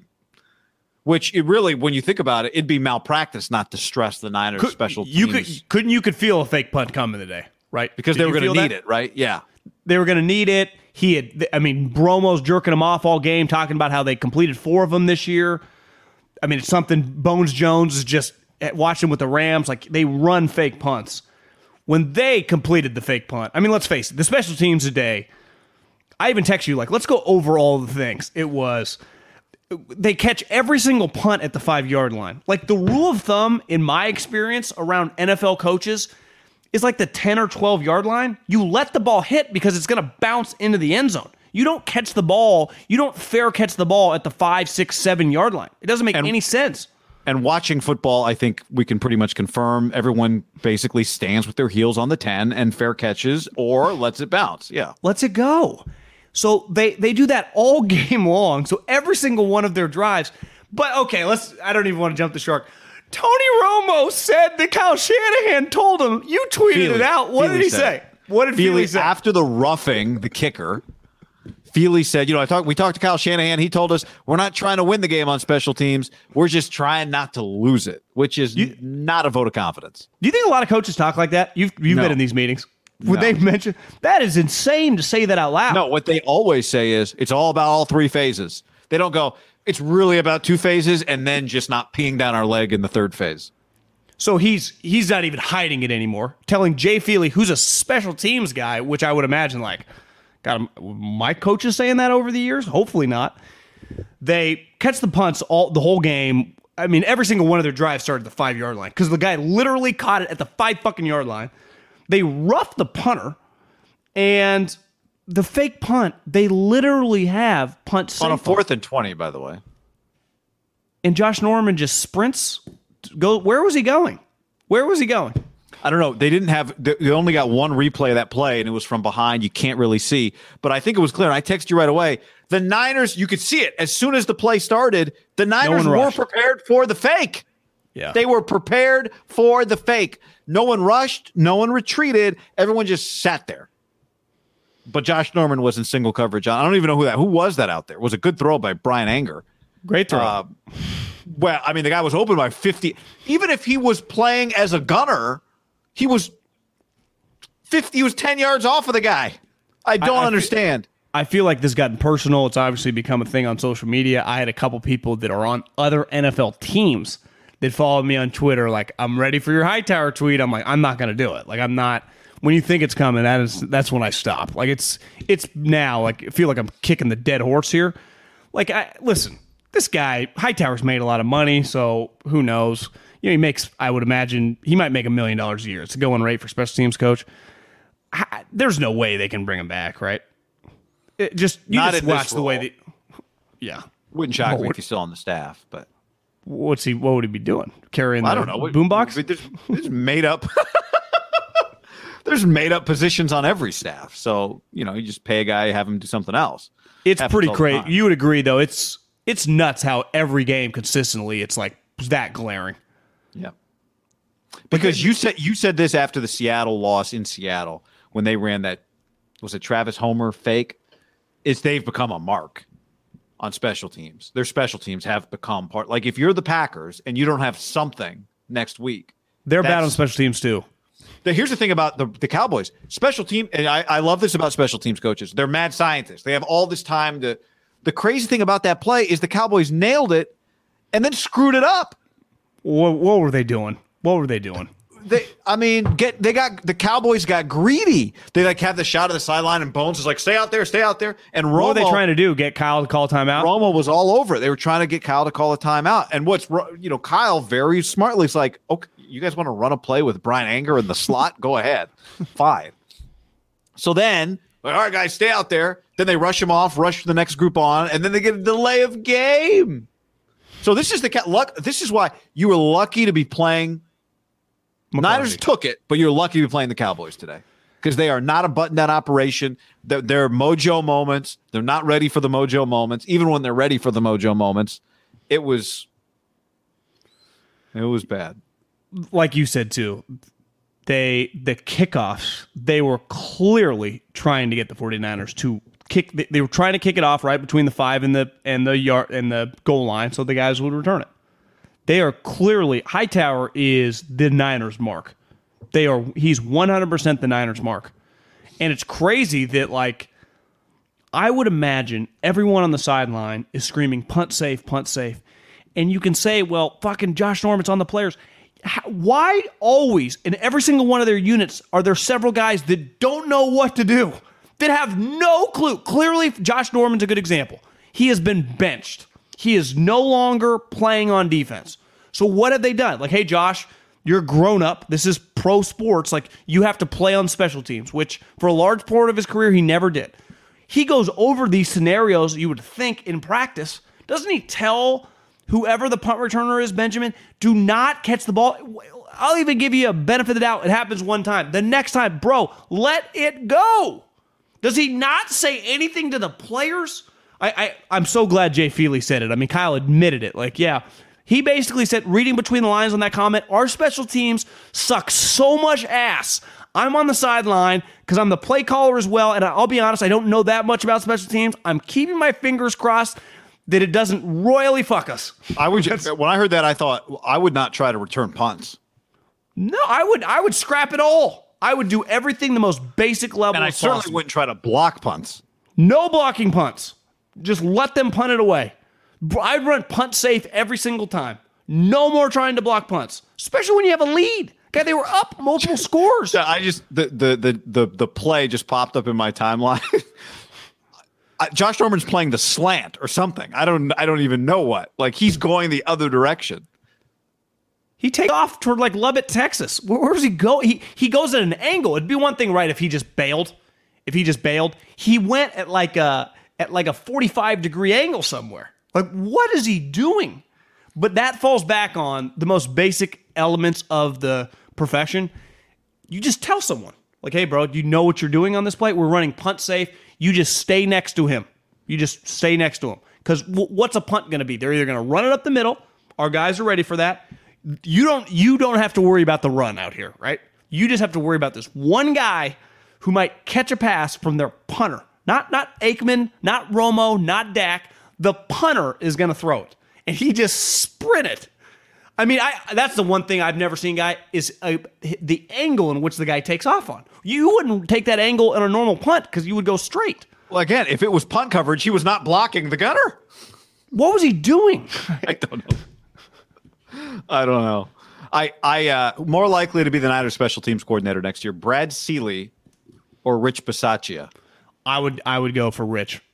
Yeah, Feels Rich, like Brad, Vic, you know, Har- Harms gets the band back together. That's got so, that feeling. So, Ri- yeah, then Ri- I would think, you know, there's always this ba- Stanford Raiders. I know the Raiders have moved, but nonetheless, Stanford Raiders, Cal, Bill Musgraves, their OC, Niners. There's just this rotation of guys who are like, you know, I got a house in a nice area. I'd, I'd love to come back. and they're just all, they're just around. So I, I, know Se- Seely's been out of the game for a couple of years, but um, I don't know who Harbaugh's short list is, but that's going to be a, Harbaugh has I'm going back to the league and I'm getting the group back together written all over him. Yeah, when is Harbaugh's press conference? Wednesday. Well, remember he got in trouble, so he's going to do he'll interview uh, you know, Tee Martin again come Tuesday and then Harbaugh will be announced Thursday. Uh, we interviewed Charles Woodson. Uh, actually, we interviewed Charles during the uh, Week 17 game, just in the suite. We talked Yeah. to Charles, so um, we're good there. Yeah, th- we saw the Texans win Hines Ward. We said screw it. We'll just uh we'll just Wait, the Texans uh, interviewed Hines Ward. Yeah, you might have missed that yesterday. They interviewed Hines Ward. What's Hines doing? Uh, Florida Atlantic wide receiver coach, I think. I also think everyone's shitting on him. I think he's interviewing people for like other positions. Like he's just utilizing this. Yeah, I don't think he's interviewing Hines Ward to be his head coach, but I think he's using utilizing this to get it get in front of some guys. Uh, I thought Brian Flores is the heavy favorite to be the head coach. Harbaugh, I think, is the favorite to be the Raiders head coach. well, he's my he's my favorite. Harbaugh, Harbaugh's favorite. coming. I mean, Harbaugh. I expect. I mean, again, I'll say this: the initial report from Bruce Feldman was Harbaugh, and then the the immediate thought was, "Add is this just leverage to use for the Michigan contract extension?" Which tick tick tick tick tick. He still doesn't. Chip Kelly signed an extension. Jim Chip's Harbaugh back. still doesn't have Chip's an back. Chip Chip's back. Yeah, Jim has not signed an extension yet. So if he's using the Raiders for leverage, uh, you know, which has been done before, um, he hasn't done it yet. Uh, Nick Bosa, Fred Warner, you know that'll be big stories this week. Obviously, huge, massive stories this week. Uh, I think the same way we said you can't beat the Cowboys without Trent Williams, you cannot beat the Packers without probably both those guys. Certainly, I would say, uh, without both of them, you need Bosa and Fred Warner to go win in Green Bay. I think clearly they avoided a disaster with Fred Warner because, like we said earlier, when he was laying on the field, which at least the, the In video pain. shot they had with him in pain, it looked like he was gripping his knee. And I think everyone thought 12 months, you know, he's gone. I, I was thinking, guy, we're, this is middle of January. I'm starting doing the math. I'm like, holy shit, see ya. But to me, the the Bosa thing, he got he got rocked. I mean, he got hit hard. I who knows? You know, I I you just who you know the, these you have no clue. You know, Fred, I think we'll have some idea. Uh, they didn't show him coming off the field. They definitely showed him walking behind the uh, the sideline. Clearly, he got a concussion, and they he couldn't pass, and they didn't let him come back out. But Yeah. now it's just can he can he clear before? Because if he clears, he'll play. If he can't, he won't. And they their D line's good with him. They're very good. it, you know, I don't, whatever. It's just I'm probably making some uh, making a point just to make a point. I mean, maybe it matters if you play Saturday or Sunday in this case. Ideally, given you got two of your star players on defense, you'd like to play Sunday, right? Not play on a short week if you're the Niners. But Feels I like they're going to play Saturday to. night, even though I You want think them to play Sunday. well, why do you think that? Uh, well, I guess they just played Sunday. Not that that matters. I don't know. They just put the best game. I mean, the best rating games is. You're right. Saturday night is not the the best rating game is Sunday afternoon. And, and the games this week are at twelve and three thirty, so you could easily just put them at Fox at twelve o'clock, couldn't you, with Buck and Aikman? Wouldn't you just go Chiefs Bills Saturday night? Yeah. So you'd go, you'd go. Obviously, you'd go Bengals Bengals Titans. Saturday afternoon. Bengals Titans, yeah. Which is sneaky. Everyone's going to talk shit about it. Not terrible. I'm interested. Henry's back. Joe Burrow, I like him. Well, I think bro, I think the Bengals can win that game. Right? I mean, I'm not I'm not on a limb here. Well, because you, you, can't you can't go the Monday night team. Whoever wins that game on Saturday night, they're out. Can't do it. So that game to me, Bucks versus the winner of that is on Sunday. So then yep. you just go. It's just. So do they usually try games. to mix NFC and AFC? We were talking about. I think I feel like I, they do, but I don't think it mattered. They didn't this week, so. Yeah, but there's more games this week. Feels like they would want Packers Niners Sunday afternoon. That's what it feels like, right? Yeah. that yeah. is the play. Would that be the biggest rating game? Yes. I even though I think Bills Chiefs is going to be big. Bills Chiefs would be big. I don't Bucks. want it Saturday night. I'm just I'm a little nervous that it's going to be Saturday night. Yeah. Listen to the chat, guys. Has it already been scheduled? What is going on here? Bills at Chief. Is this a prediction from JJ? Bills at KC Sunday night. LA Arizona at Tampa Bay Sunday. I know you can't put the Rams or Cards on Saturday. That much we know. Yeah, I don't. We but, don't know. But why wouldn't? I guess the question is historically, it would make sense before your conference championship game for both teams to play the week before on the same day. But it feels to me like normally it's the opposite that you get one AFC, one NFC game on Saturday, and the same on Sunday. Okay, those were you got a you got a basketball game Saturday night.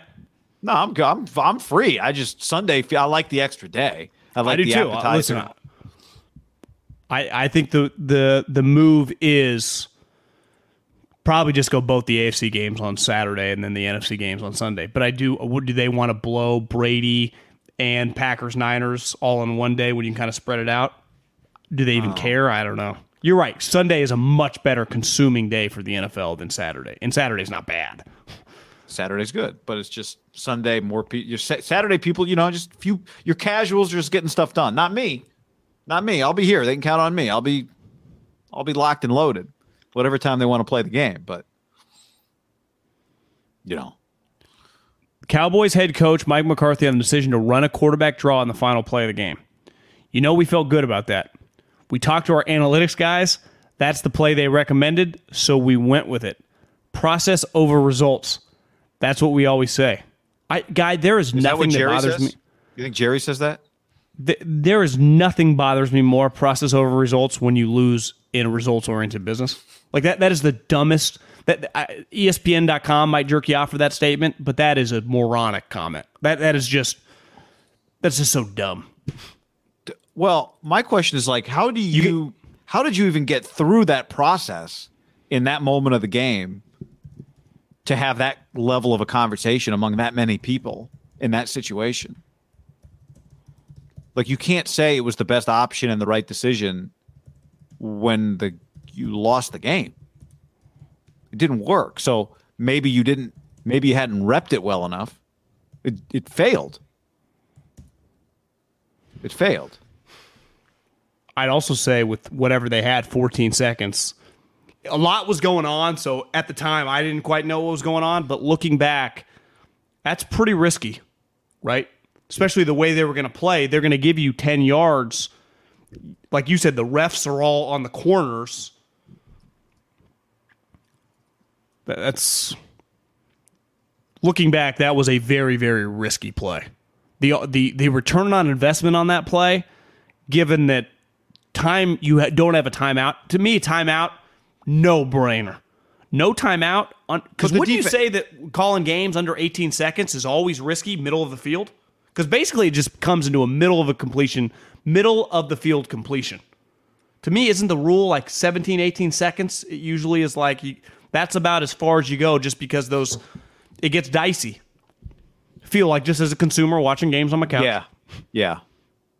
If college is different. If you have to college is different. Yeah, I mean, college is different because he would have got the clock would have stopped. In the right. pros, the clock doesn't stop, and then clearly yeah, I mean, I guess I got, I got to put some on Dak. He kind of freaked. You have to hand it to the ref. That's it's football 101 in the NFL. You hand it to the ref. Right? Hand it to the ref. He uh, spotted the ball. So Dak, I mean Dak ran for 17 yards to the 24-yard line, right? He did not need to run for 17 yards. That play occurred short left. So there were 14 seconds on the clock. I you 14 seconds. You cannot run a 17 yard play with 14. The, the ball was like the Niners called a timeout before that play, right? So there's 14 seconds on the clock when they snap the ball. I can't imagine they told Dak to run for 17 yards with 14 just- seconds left. Well, the Niners, their defense, they gave him so much uh, green turf, he just kept on going. He's like, shit, I get it. Going. I but uh, to me, like maybe do you try to get to the sideline there? I don't know if he could have. We could. I don't think he could have got to the sideline, but I think where they got destroyed is there was just no one around him, and Dak just kept going. And I think those extra three or four steps clearly cost them the game. Because even if he would have taken, let's say instead of 17, 14, 14 yards, just a couple less steps, they would have got it off. Because what did he miss it by? Half a second. Yeah. Yeah, not even. So I think the Niners weird prevent defense thing they had going on, which I, they were kind of adapting on the fly. At first, they were like, no deep passes. They're like, no sidelines. I, they didn't really know what to do. It's pretty clear. It's not Yeah, like they I- had George Seifert calling their defenses. They were. That one was like, are we sure we want to be doing this? Do it again. You know, change it up. they changed their prevent defense mid drive. I, I've never seen that because they didn't like do pressures. They just changed the defense, but it was all prevent. It's like in the it's like football coaches have figured just about everything out except for how to end a football game. Coaches know how to get leads, coaches know how to play from behind. I don't think the sport has figured out how to end a game. Just how to end it. You know, like trying to leave a party and you're saying bye to 17 people. The next thing you know, you've been there for another 45 minutes. I, hate, I hate that. I don't the football people don't know how to leave the leave. How do I escape? You know, you got constantly, constantly. It ha- you see it. We saw it today. We saw it last week. You see it all the time. All right, we've got the ball. They have three timeouts. We're trying to end the game. We're trying to win the game, but we're trying to get them to use their timeouts. And you play a complete different sport with like two minutes and 40 seconds left in a game where you're just playing the clock. It's a different sport than you play the rest of the game where you're just you're trying to get yards. Now you're tr- kind of trying to get yards, but you're also trying to get them to use their timeouts. But you know the math, like you know these run players are going to take like four seconds off the clock, and then they're going to call a timeout. And we're just accepting that we're going to give them the ball back with whatever the time is, right? So they don't know how to. People don't quite know what to do there. Like even Kyle ran a sweet play on third and ten with Deebo, but there's no the, the way the Rams did it last week was, you know, obviously cost them. And then this, the prevent defense thing is like nobody knows what to do. Nobody, the, the the earth has not. We have put people on the moon. We cannot figure out how to play defense at the end of the game. To the point that, like you said, we don't even blame defensive coordinators for doing it. Like, yeah, just give it 15, give another 15, get it. Like the field is 300 yards long. The field, they've got like 80 yards to go. There's just 15 yards, stop the clock, 15, stop the clock, 15, stop the clock. And that's where I go back to the Cowboys. Might, might have been a fake quote. Might have been a fake quote. Might have got due, but still. What by what? J- just that uh, the process over results. I, I'm not sure that he said that. I'm Okay, but uh, nonetheless, I mean, yeah, it's it, it doesn't change my point, which is that I, again, we don't even blame coaches for not knowing how to do it because it is really challenging. But it's like you'll get the way you play the game, the whole game, you stop doing it. You held this team to what they have seven points at halftime, yeah, right? One of the most explosive 16 seven. offenses. One of the most explosive offense. Now I get it because you just what happens to you when you play normal defense? You might get beat over the top with a bomb. It's happened to the Niners. Guy, they had seven points midway through the fourth quarter. Yeah, that's They were not. They were not scoring any. Po- they were not doing anything until Jimmy threw that pick. They, they don't were me- not. I- I'm not blaming DeMeco. I'm, I'm just not. I just we don't have a good way to do. No one has figured it out yet. Well, should they have just run normal defenses, or is that too you risky? know, I think it's pretty risky given their given the the proclivity to give up a one on one bomb. I knew this. I, was you and I both on the fourth down. We're like, do not blitz, do not blitz, and they did uh-uh. it, and it worked. I think it's different than going prevent defense with a buck 40 left, even if you got to go 70. They had 30 seconds left, no timeouts. So you're just thinking like we pre it's impossible. Like and then and then Romo's like, well, if they just get 10 yards every 4 seconds, you start doing the math. You're like, God, they're just then they start getting like back to back 10 yards, you're like start doing the math. You're like, maybe they can't what? No. And then that's why I think he had to adapt.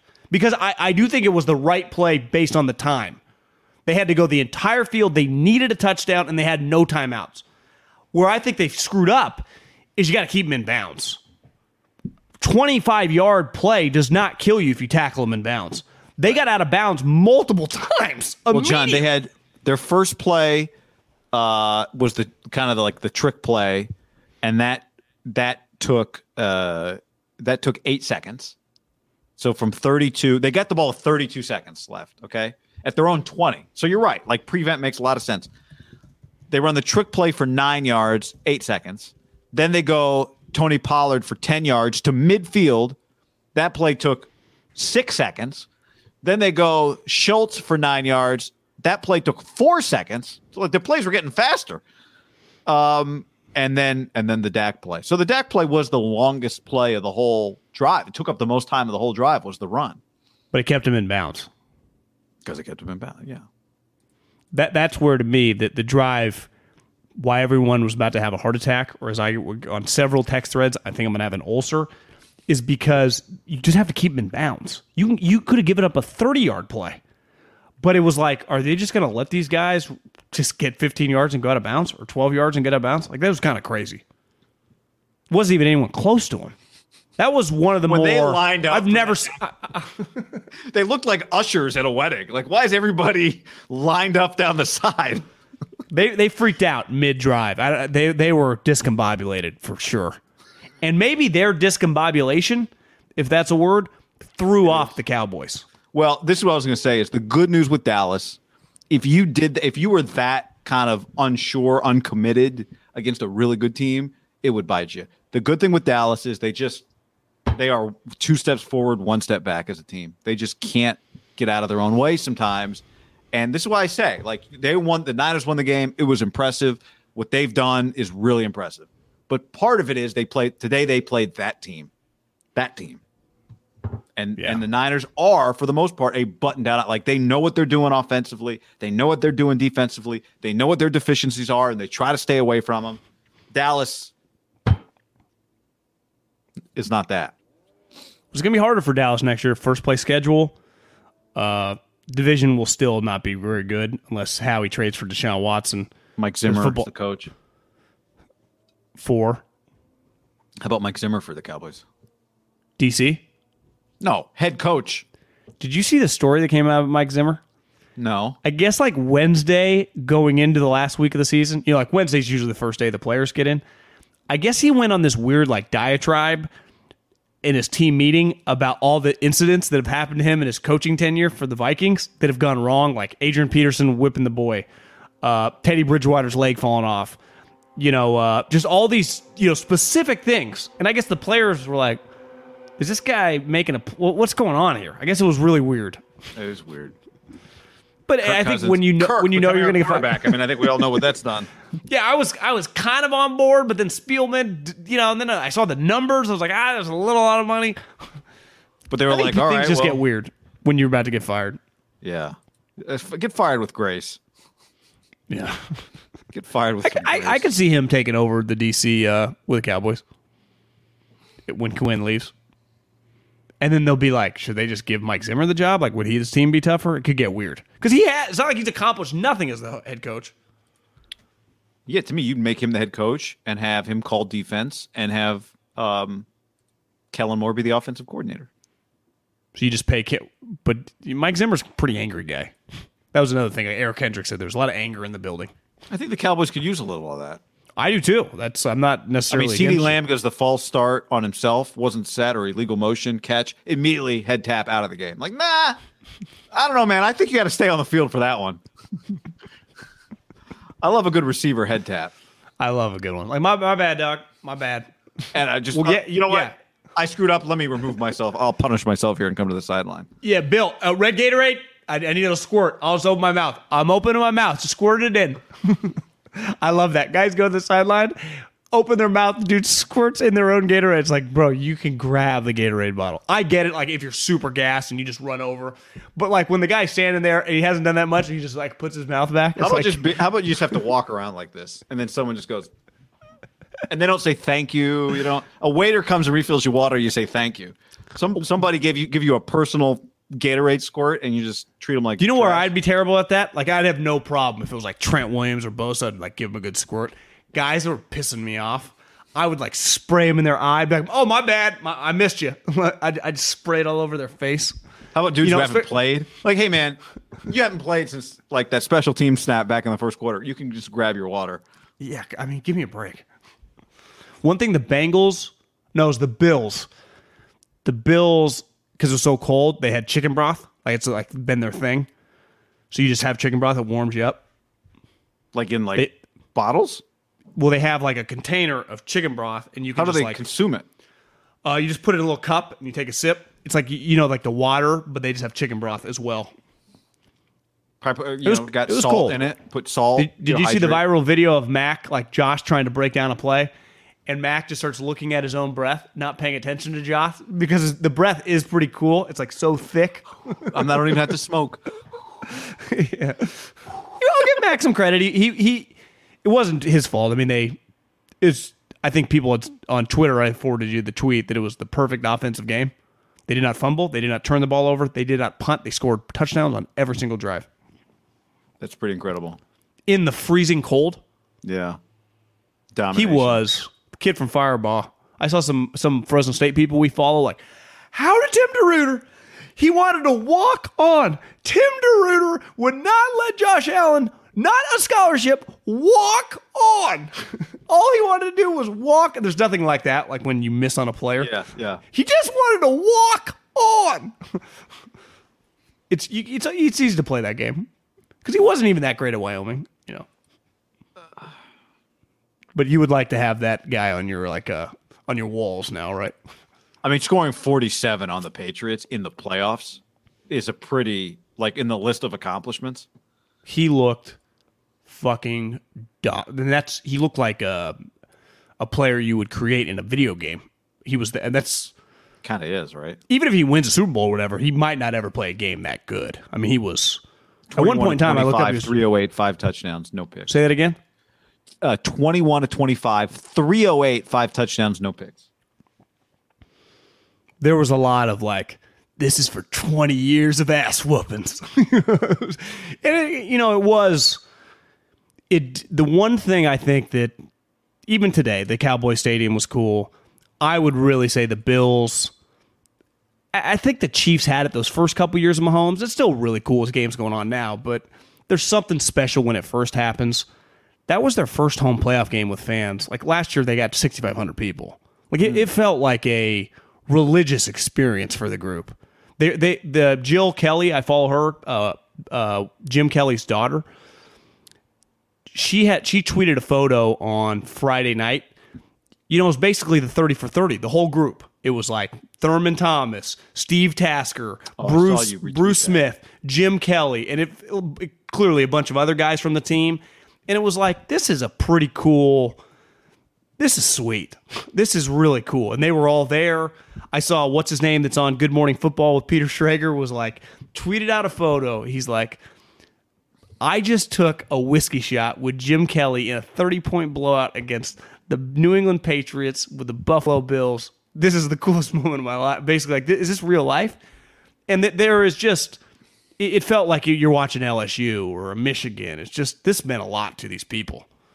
Didn't you feel that way watching the Bengals too? A little bit, but it's just, it's, there's even a higher level with the Bills. I agree with that. I the Bills, because think about their fans. They lost four Super Bowls. Was it four? Four. Yeah, four. Four. They lost four Super Bowls. You know how Several fans argue they're game-winning like, "Oh, we're better than you now." Yeah, but we have we have, we still have eighty six. You know, they lost four Super Bowls in a row. That's pretty nuts. It's I can't. I mean, from a fan pain standpoint, and then on top of that, they've been like to your point. The Bengals are. This is fresh for them. Like they're just, you know, where they are right now. It's already a win. For the Bills, they're in the window. They've paid Josh. Like it is now. They've been Right. good for a couple years. They've been good for several years now. Yeah.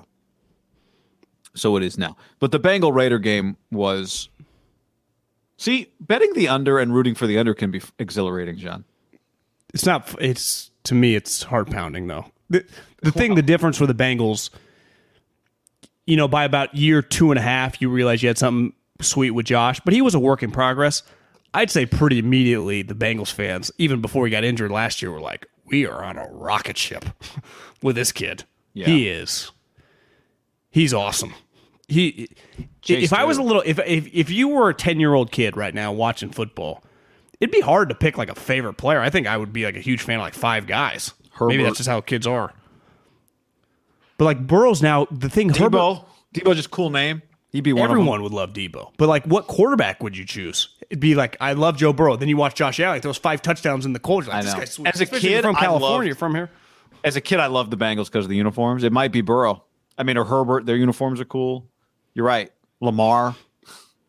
We got, we've got, and this happens. You're like, oh, who's going to be the next stars of the league? You know, Mahomes, uh, Peyton, and Brady. They're old. And I mean, right now, Lamar, Herbert, Allen, Burrow, pretty good young crop of just not just really good, like super superstar quarterbacks.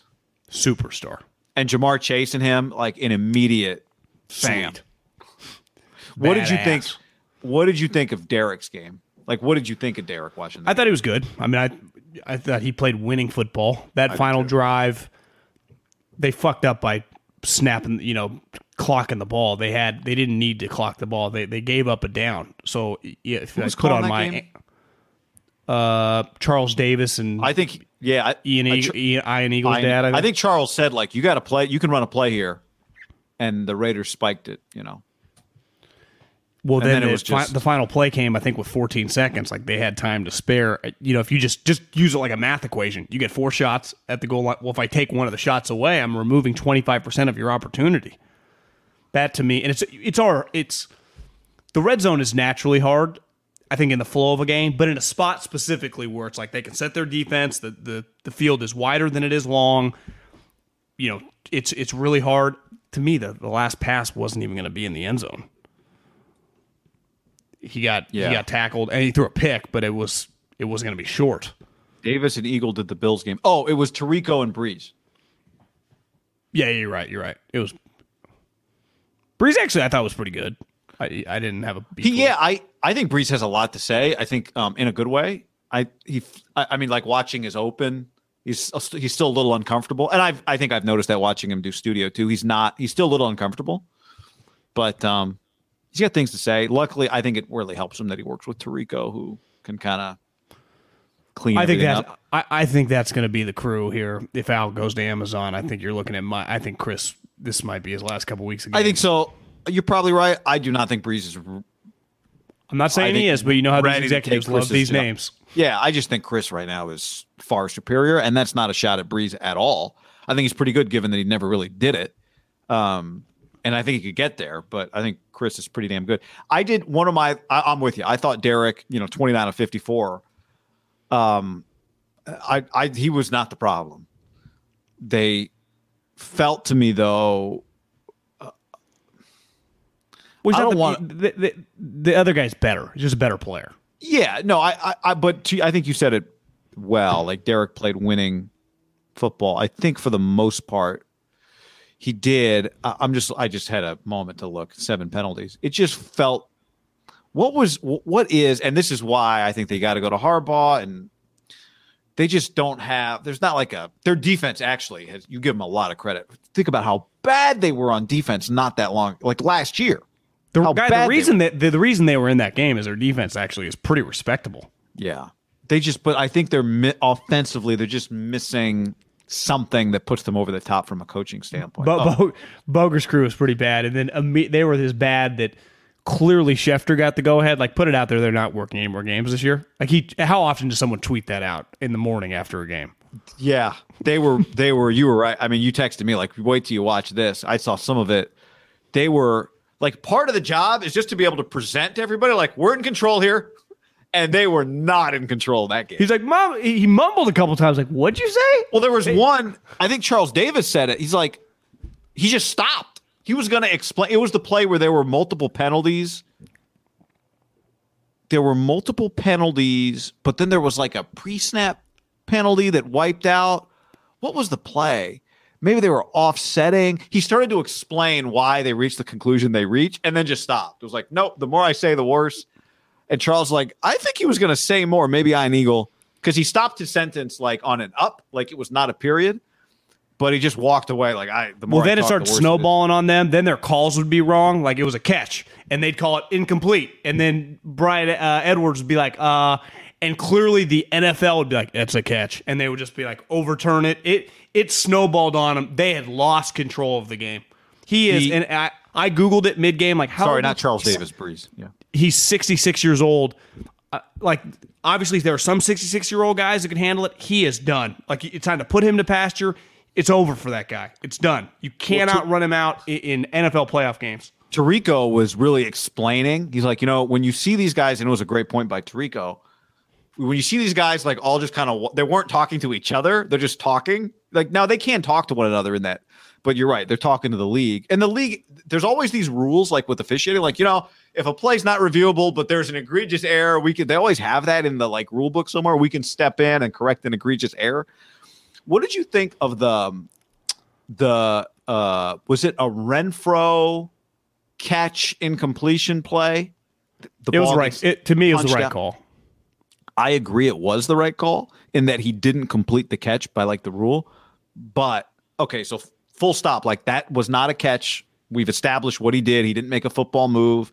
Good analysis by the game official there that was helping. But to me, it was like it's a catch. Like that is a catch. Like he had possession of them. I don't even make a football move. He was holding the football.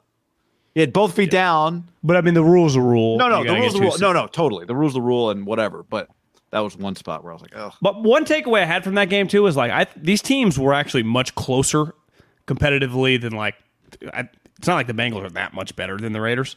Now the Raiders just do it with like grit and grime. It's not an easy watch anymore with their offense struggling. I mean they just don't have the offensive players, but they're able to just kind of muck up the game. A lot of it has to do with their defense Yeah. but they, they they were just they were kind of all heart and grit which i think i saw derek's quotes like this is not the best team i've ever been on but by far it's the closest team. You could tell like they they played well as a group but you're right like I, under no circumstances would i hire rich Bisaccia to be my head coach. I'd give him the option if jim wants to keep him unless jim wants to get the band back together.